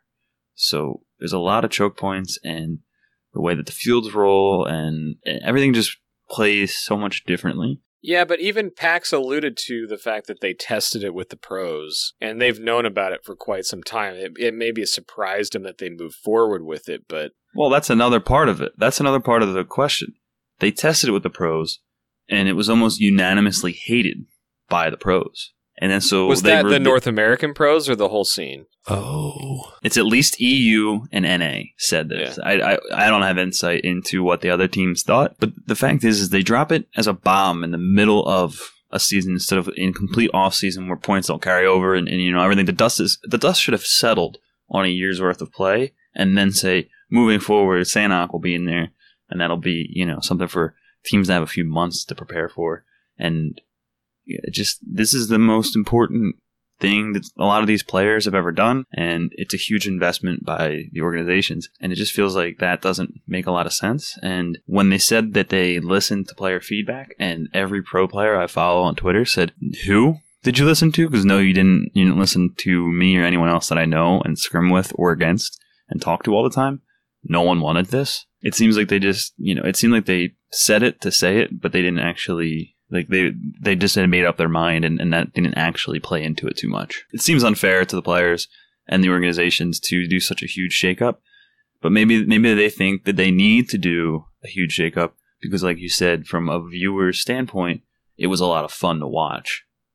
I get it. I like I get why PUBG is doing it, but I feel like the timing of it and the way they handled the you know PR scope of saying that they listened when it seems clear to every pro and everyone who follows the pros they didn't all just seems like it was really mishandled right before the you know the global everything Yeah, the timing was definitely suspect, like in the middle of a season in between phase two and three. But yeah, I don't. It's gonna be it's gonna be interesting because that that chatter died down pretty quick. I mean, it was hot there when it first came out, but then it just sort of sort of went away. yeah i mean i think at a certain point you know professionals have to, to get back to their profession and just kind of put their head down and, and Sure. learn it but I, I don't think people's sentiments have changed too much and again it's just that timing and and the support for these you know orgs they're, they're putting a lot of time and effort and money into this org and to, to release something like the bat and you know to, re- to release these things that don't seem like they're actually going to pull in the money needed for these teams to be profitable and the prize pools haven't gotten a ton better. It'd be interesting if you know w- open up the store to have all the streamer skins and all the other things, and you know if, if it's a streamer specific skin, they get their cut. But like, what if what if just like two percent of store sales or something went to support the organizations and the teams that are you know fighting their way through these things? Like, what what if there were certain things overall that helped esports grow and and just sweeten the pot for the prize pools? You know. I mean, that's what we hope for, but until we're actually told, we just have no idea what we're contributing to. Yeah, no, I, and that's but give us something that we want to buy, that we want to have for our own selfish reasons that also really help the the organizations that make that make the game into a profitable and long-standing esport. Because a game with a strong, solid esports backing is going to remain relevant for a long time, and that's what PUBG is trying to set themselves up for. They're trying to be the next Rainbow Six and CS:GO and Dota and all those other games that have huge followings for their esports and huge, you know, player bases or, or, or even just stable, really stable player bases. It's something I would like to see them make improvements on. And, and to be fair, uh, the Jaker who runs PUBG esports has been receptive, it seems, and you know, he's he's trying to get in front of this now after all the global, you know, tournaments and everything. He's trying to get in front of this again, but it didn't. It, it's not a smooth launch, and I think there's a lot of concerned people in the esports world. All right, uh, we're gonna post the uh, whole patch notes in the show notes, but we have some bug fixes that are pretty good. I named uh, one of them with the the humping cars on the walls. There's plenty that are here. Are there anything that's really standing out to anybody? Not particular, no. Well, oh, uh, the the bandage is not full healing whenever you have them on auto heal. That was a problem. It wasn't a lot, but it was because the bandages do a little bit of a, a, a ramp up. It's not the full healing right away. And so it was basically relegating that full bandage heal animation for the very last one instead of all of them consecutively. So that that was a good fix. Yeah, another one I'm seeing that that's just you know kind of important is that there were some reports of people who were firing off the flare gun to get their BRDM for maybe their first time, and then it would land in the water and sink, even though it's an mm. amphibious vehicle. So they fixed that. Could you swim down and get in it or not? No, no, once it's sunk, like it's sunk. trigger style. No, once Yeah. it's sunk, it's sunk. Yeah, there's some other stuff there, but it's nothing too crazy. I think what this brings us to now is our M16 versus mutant conversation. And before we get into actual details on this thing, what are your guys' thoughts on both guns? I think they both have a place, but if I had to pick one, I'm going M16 over the mutant. I think you could take them both out of the game and I wouldn't care less. I also kind of agree with that as well. Yeah. If I find any, if I find a DMR, I'll pick it up. If I find an AR, I'll pick it up over either of those guns. Why? Why you say? I don't know. What's what's the deal with the mutant? Like, what's with the travel speed of that bullet? When I, I, I put the crosshair on someone's face and pull the trigger, and I don't get blood splatters. I, I watch streamers do it, and it works for them. What am I doing wrong? Is the bullet slow? Is the bullet fast? Does it drop heavily? Like, what, what's happening there? Yeah, I don't know, man. I honestly couldn't tell you. I've actually been using the mutant more recently, kind of as a budget DMR just to do it. Mm-hmm. uh, since you can put the uh, what is it, the tack stock on it. And I've actually had really good luck with it with the 4X and the 6X. It does have a slower bullet velocity, I feel like, because I think the way I use it is similar to the M16, at least situationally. Like, I'm not going to pull the mutant out in close quarters unless I get it as my first gun and don't have an option. But when I'm using it with like a 4X or a 6X, I have to consciously tell myself like this is not the M16 with the crazy bullet velocity. It's it's definitely different in that regard, but I have found that the power of the 762 bullet in this recent couple patches has been really nice with the mutant. I've actually done really well with it. I don't know. I feel like close quarters, the M16 is still a better gun. I mean, if you can control those bursts, I, it's extremely powerful. So it sucks cuz it's impossible. I disagree. I actually do pretty well with it. Yeah. I just find that it's inconsistent. It's hard to be consistent with the M16, and that's from, you know, you know me, I'm not a training grounds person. Right. It's just not something I've practiced, so I'm not good at it. So I don't I don't try it in game very often unless I have to, but it, it is hard to control. Easier now. I mean, they took some of that uh, kick out. I don't know, a couple months ago, right? yeah, I think that what the first burst is actually less recoil. What does what does a tack stock do for both guns? Uh, that's a great question. I think it has something to do with Mhm. like the sway, if I'm not mistaken. Mhm. But I could be wrong. So, looking at the tack stock on the wiki, you can see that the tack stocks are designed to reduce felt recoil as well as making steady aiming easier through numerous methods, such as increasing the amount of surface area in contact with the user or increasing the weight of the gun. So it, it just makes things a little steadier and a little little easier. I think, like maybe like side to side. Do you ever get in arguments with, with your squad mates about how things work, and then you have to drop the "I'm on a podcast" card on them? No, No. but I have people say you should know because you're on a podcast, and I'm like, Yeah. no, we talk about it and then we move on. yeah, and if we don't know, we Google it and then edit out the massive pause in between. So the uh, tack stock is designed to reduce felt recoil as well as making steady aiming easier. Uh, so what it does in game is negative 20% recoil pattern plus 15% to recoil recovery, a negative 10% to the animation kick, and negative 10% to the side to side sway. Wow. It's it's definitely important, and it's going to make the DMRs really a lot easier for the tapping. And so that's really well, I call them DMRs, but they're your budget DMRs, and that's the reason that we're we're going to talk, you know, M16 compared to the MK47. Griff, you were talking about having the easier to control burst, but I don't often try to use either gun in burst mode, even if I'm expecting to have to use it closer range. I just would rather rapidly tap that thing. Interesting. I I don't know. I find myself actually really liking to use the mutant when I can get it fully kitted with a you know vertical grip and a six X and all that. I think it's a really capable gun, but its bullet speed is a lot slower than other guns. So if we're getting into the actual stats here, the bullet speed of the M16 is 900 meters per second. The bullet speed of the MK47 is 780 meters per second. What's that comparable to? I th- so my first thought was to look up the scar and see if it was similar to just using a regular AR that can go automatic and become useful in that sense, and use it as your your budget DMR there. Maybe it's the same thing. Maybe I'm using it and I don't need to be. The scar actually shoots at 870 meters per second, so technically the scar might be a better budget DMR, except for the damage. Yeah, it just doesn't have the same amount of damage. And so the no, this, these might, statistics might be a little bit off on this uh, wiki. They're not. It doesn't say that it's been updated since uh, April 19th. It says that it does 49 damage, and it says the M16 does 43 damage. And I think that's correct still because when they did the damage nerfs to 556 weapons and other weapons, they purposely left the M16 and the mutant out of those nerfs. And I think that was to buff them by nerfing other things, which I'm not always a huge fan of, but it, it has made those guns feel a little little better to use and I feel like I have pretty good success with both of them when I'm forced into a situation of using them as my budget DMR, and honestly, I've had some of my better better sniping uh, as of late with both of those guns. And then I drop them for something else and maybe have less success the rest of the game. So I've been getting pretty used to them. I think I've been been forced to think. I feel like a lot of Erangel games I end up doing the budget DMR. So I'm a fan.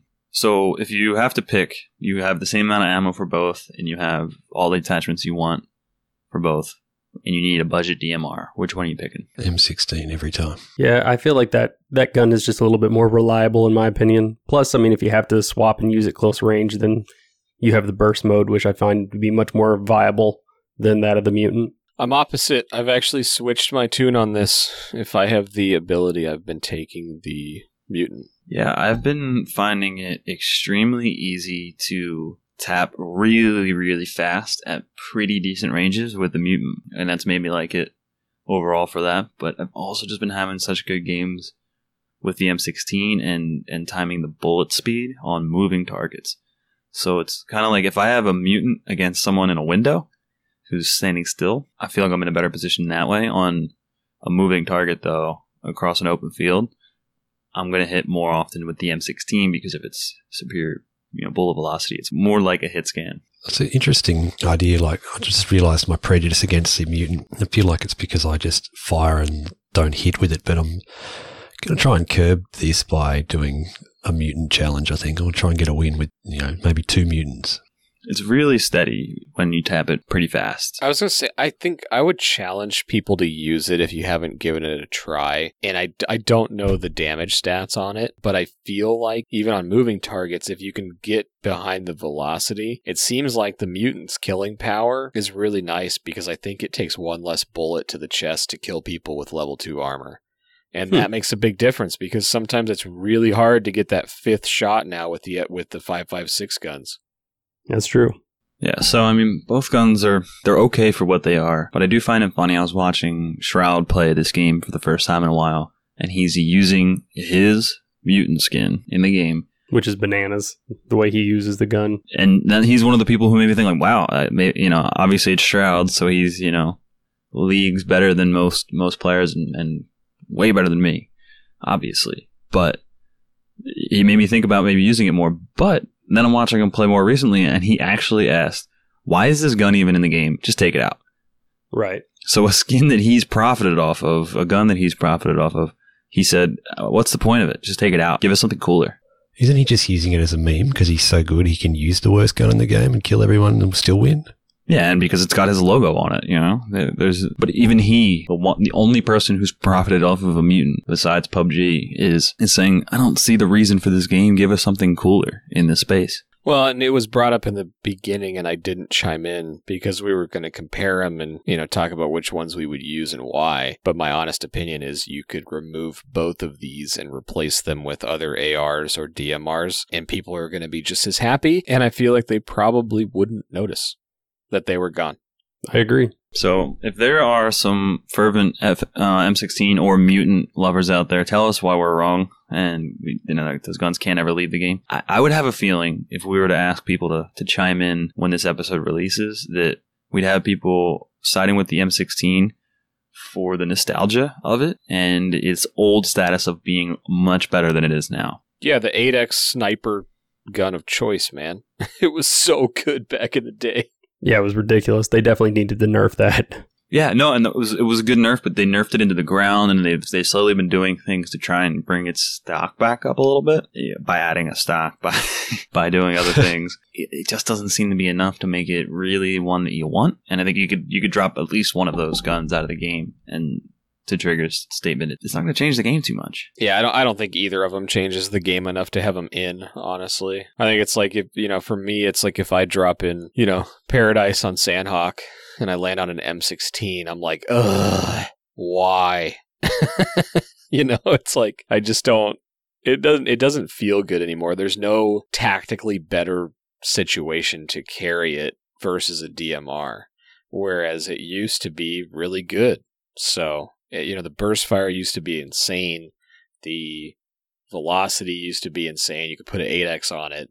I think the mutant was never really good. It's just okay now because of the M or the 556 nerf. But in general, I just I don't know. I think it could go away.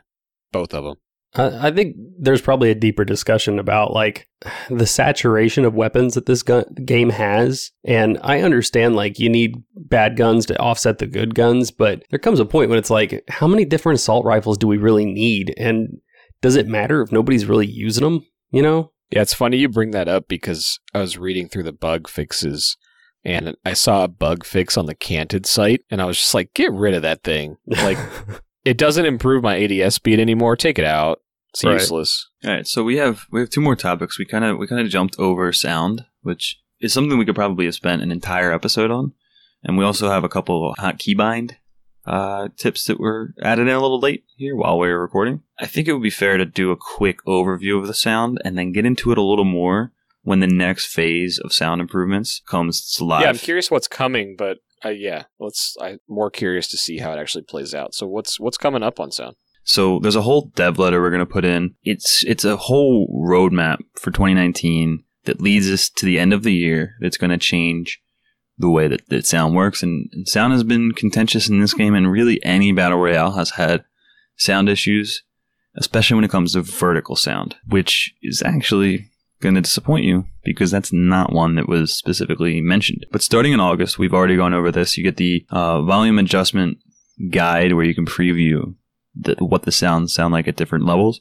And then you have the instant volume reducer or the muffler, as I've been calling it. And then you have in September, we'll be getting a footstep sound rebalance, a red zone sound rebalance, landing sound improvement, Don't care. and ledge grab sound improvement, which I think just came in a little too silent and was a little too sneaky. No way. The ledge grab's got that awesome slap, and you know straight away that somebody's above you. I would imagine, like, how many times recently have you heard somebody like you said, "Oh, somebody just landed"? Like it sounds like they parachuted in, but it was actually just them like ledge grabbing or jumping. I think if you were high enough over the lip of something, you didn't have to have that long pull up, and it sounded way too. It was way too fluid, and as you said, you could mistake it for other things and then be caught off guard, and so it becomes maybe a little unfair, especially if someone has figured that out. As we go into October and through December. Uh, they don't put a clear date on when this one hits, you know, at least not as clear as the, the first two waves. They're going to do some gun firing sound improvements, vehicle sound improvements, animation improvements, and update the reverb system. So some of these things are good, and some of them some of them are maybe not as necessary. But let's get into the good ones, or at least the ones that we're hoping they get right. I think the biggest one's going to be footsteps. Footsteps and red zones. Yeah. Well, red zones they should just get rid of. Footsteps. You know, we kind of talked about how, and you, you should watch the video and see see the graph where there's you know your highest audible range, your lowest audible range, and they have an intended audible range where they do think you should start to be able to hear them. The problem is, is that on the old model there was the lowest audible range that they didn't think you should be able to hear into that you could still hear into if you cranked it. And it also had such a variance that I I enjoyed being someone who probably did crank it a little high. You can tell more easily how far they are and with the new version it gets a lot more flat. It'll be interesting to see in, in practice. But there's not much we can say on it if we haven't heard it in game yet. Yeah, definitely one of those we'll have to come back to when it officially launches. Yeah, and so the landing sound improvement is not just when you land from your uh, parachute, but this is going to be when you jump or parkour. Regardless of the type of terrain, it just sounded the same. So they're going to have different ones for for grass and for a higher location or higher you know distance you're jumping from, or a slight jump won't be as impactful as someone jumping off a two story building. And then so longer the longer term goal of gun firing sounds will hopefully be made better. They say one thing that kind of worries me from a hearing perspective is that this uh, new change will vary depending on your perspective. So your gun sounds are going to be more aggressive in FPP than TPP. I get that it makes sense because if you're in that third person camera, you're technically further away. But does that just mean that they're going to be fixing sound for the portion of the people who play TPP, but it's still going to be kind of ridiculously loud for us? That's kind of interesting. I never really thought about it like that. I guess I read that more as it's going to sound more aggressive in FPP because, you know, if you're looking straight at it, you're going to hear it in both ears relatively louder and you're closer to the gun just because of where the camera is. And I took it as they're going to have the sound coming from the right spot so like the third person perspective is a little removed from the gun so that if mm. you're like standing next to a house and a guy's inside shooting you're going to have a hopefully a better opportunity of pinpointing where they are. But because the camera's closer in FPP, it's a dynamic range. So maybe it's just going to be louder because where the camera is. Well, I mean, I get it from a realism standpoint that if your your camera and your you know is supposed to be your face and it's right next to a gun, it's going to sound louder than a camera that's you know a couple feet behind you. I'm just worried that the, change is only going to come to TPP or, or only be noticeable in TPP, and it'll still be really loud and potentially damaging to every FPP player's ears. So I hope that's taken into consideration and, and not what I'm thinking. Yeah, I, th- I think I tend to take an overly simplistic view on some of these things, but all I really care about is that the sound is accurate and that sounds don't clip each other. So I don't want grenades to clip so I can't hear a footstep or make it so three sets of footsteps are inaudible. I don't expect to hear the full footstep over a grenade blast, but there's a lot of times where sound just drops out. So I'm glad they're working on sound, but honestly, the only thing I really care about is can I hear someone close by and not drop the audio or get clipped out? Because uh, that's the thing that's really frustrating. So I'm hopeful that by retooling all of these things, that's what we're going to get is more accurate sound. The the quality, I don't really care about that unless it makes it more accurate. I would rather it be accurate and lower quality than higher quality and the same problems we have now.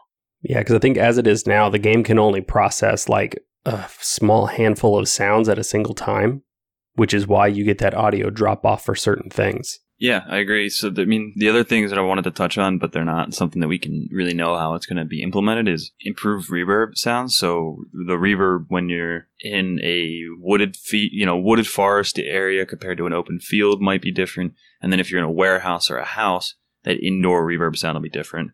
That's all we can say about that at this point. But yeah, there's two things. I thought it was only one, but now there's two things that I kind of wish were addressed, and that's what Griff was just talking about: is how many how many different sounds can play at once, and why why aren't footsteps prioritized as something that always you know always comes through, and maybe we cut out something further away. And then the other was they're not addressing the vertical audio.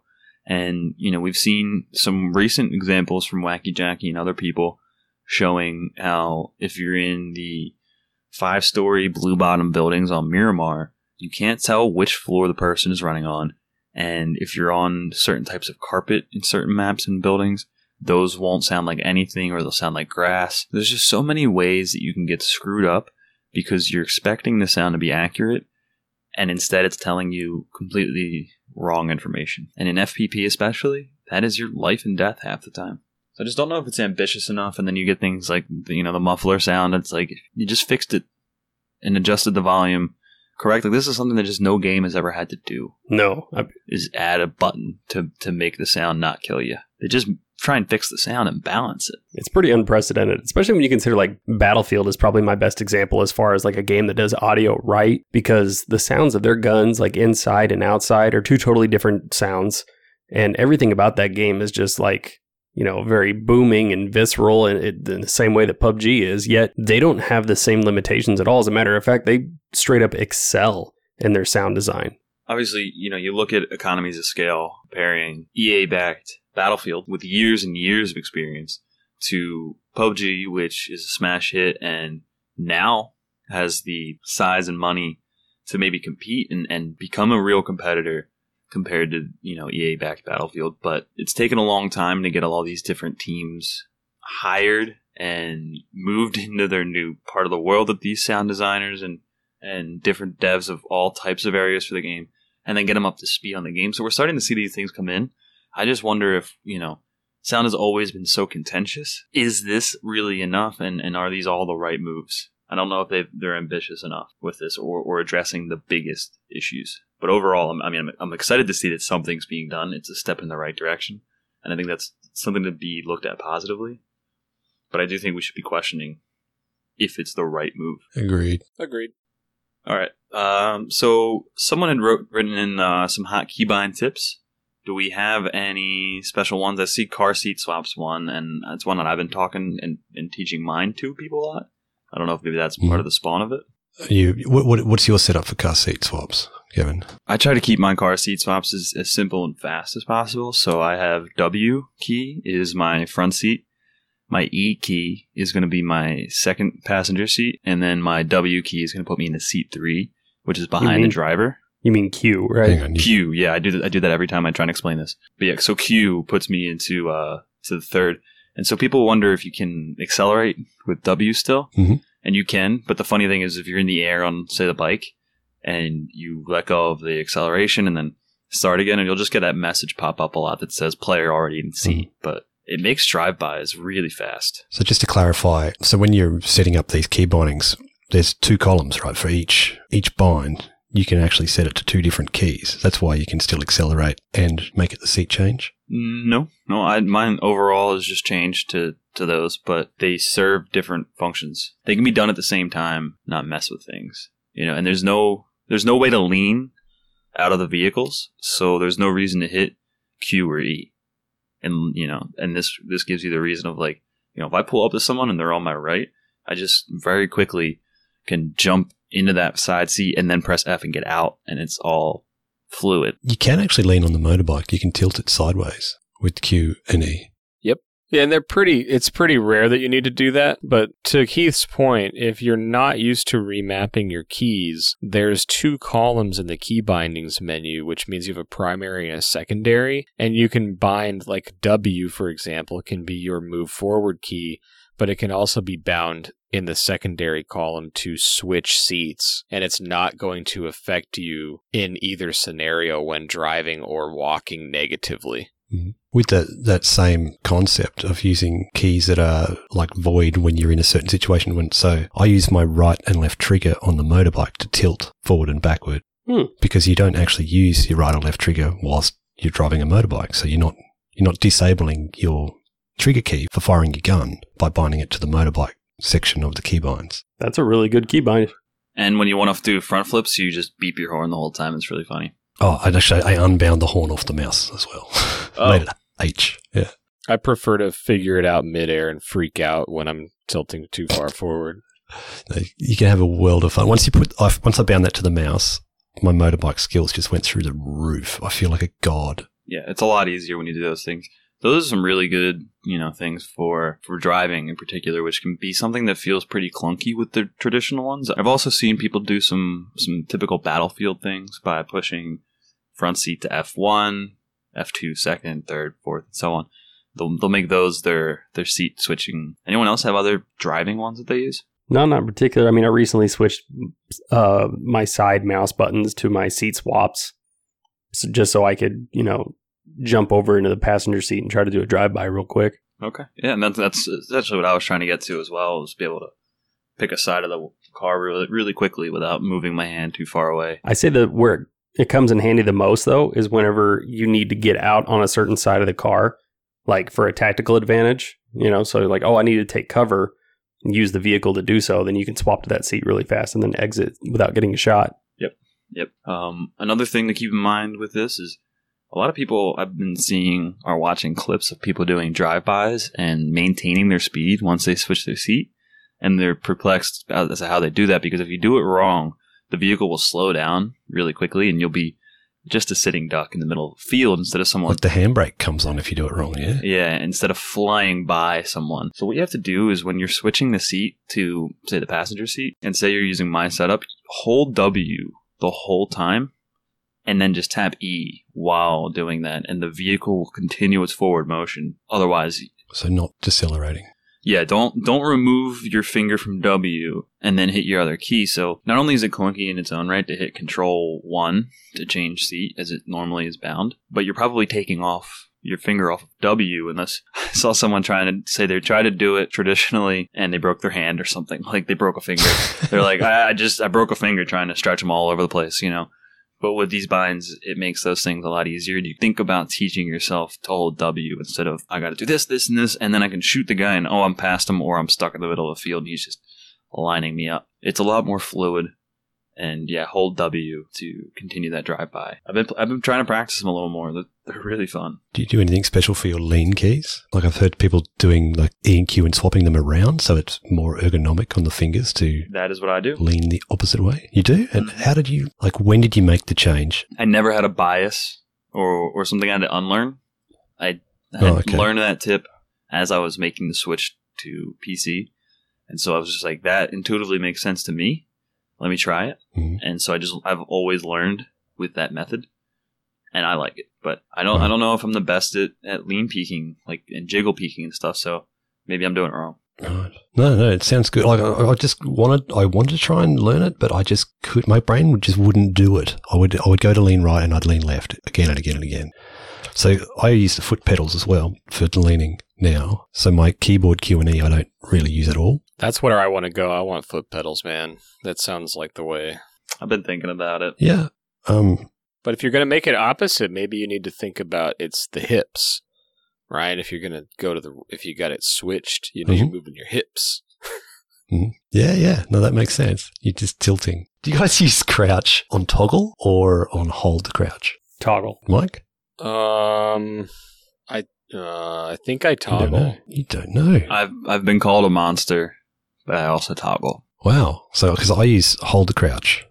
Yeah, That seems actually no. I know I don't do that. Yeah, I hold the crouch. I hold to prone, or sorry, I toggle. I toggle, toggle crouch, toggle prone. I hold to sprint, but So let me ask you this: What button do you have crouch on? C. left left control and my and my mouse. So if yeah, if I get caught in a field, whenever I instead of running for the nearest rock, which is the surest way to get shot, I just crouch, lean, and shoot back in the direction and just spray until all my bullets gone or I'm dead or they're dead. Because I am just so over getting just murdered running through a paddock trying to get to cover. But so every time I ADS, I'm crouching and leaning every single time. And then as soon as I let go of all those things, I'm running again. So like there's no double tap with the toggle for crouch.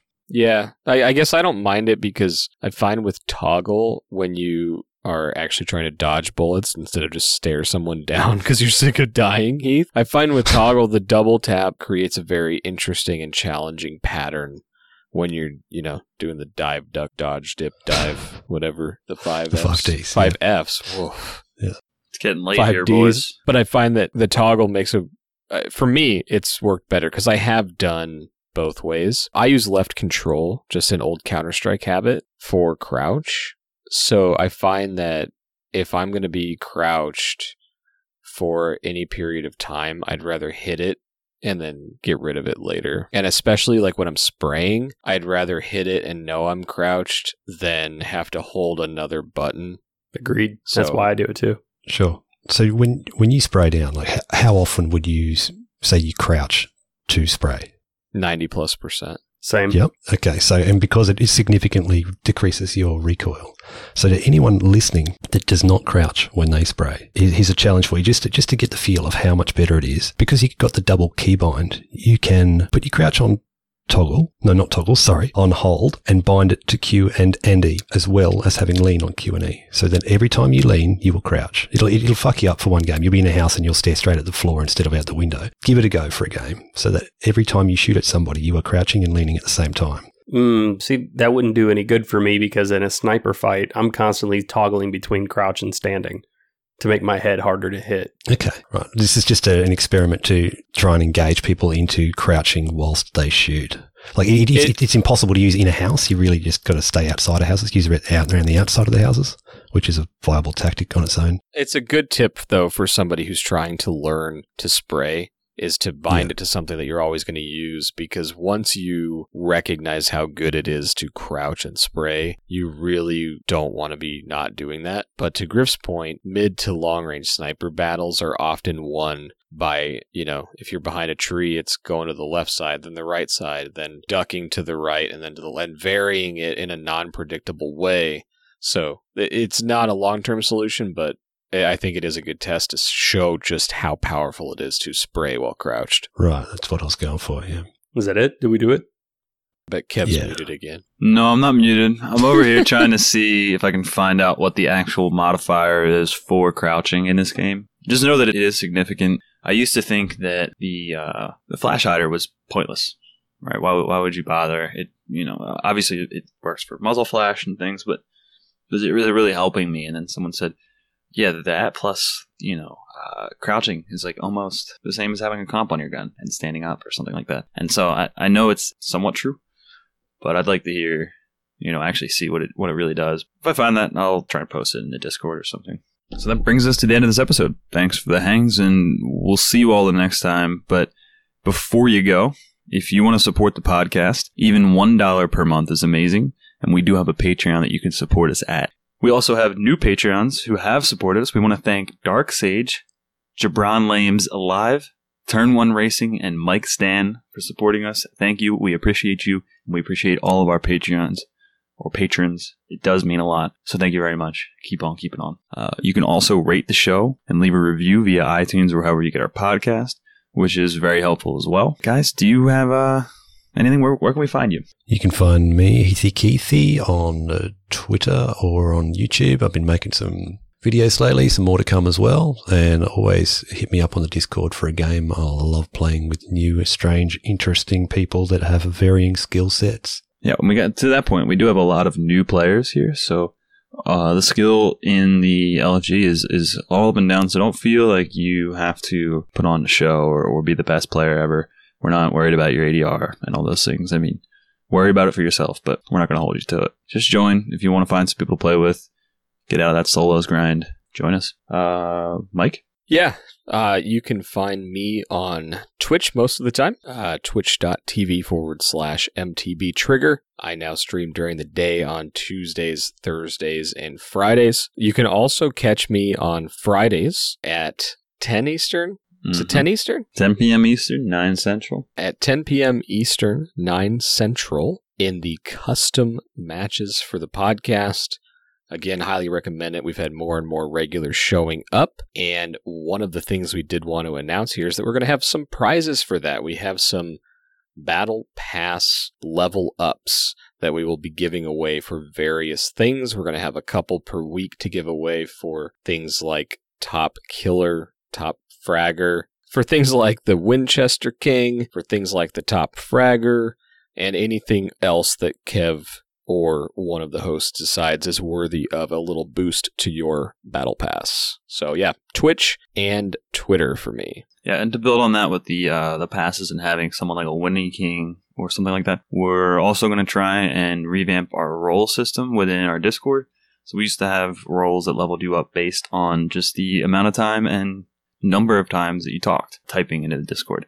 We got rid of those because they were run by some pesky bots that were silencing certain members for no reason. So we got rid of them and we got rid of the roles. And we're thinking that we give roles to people who regularly come to customs as a special designation for their involvement with the community, and then give certain titles that you can hold on to for a week.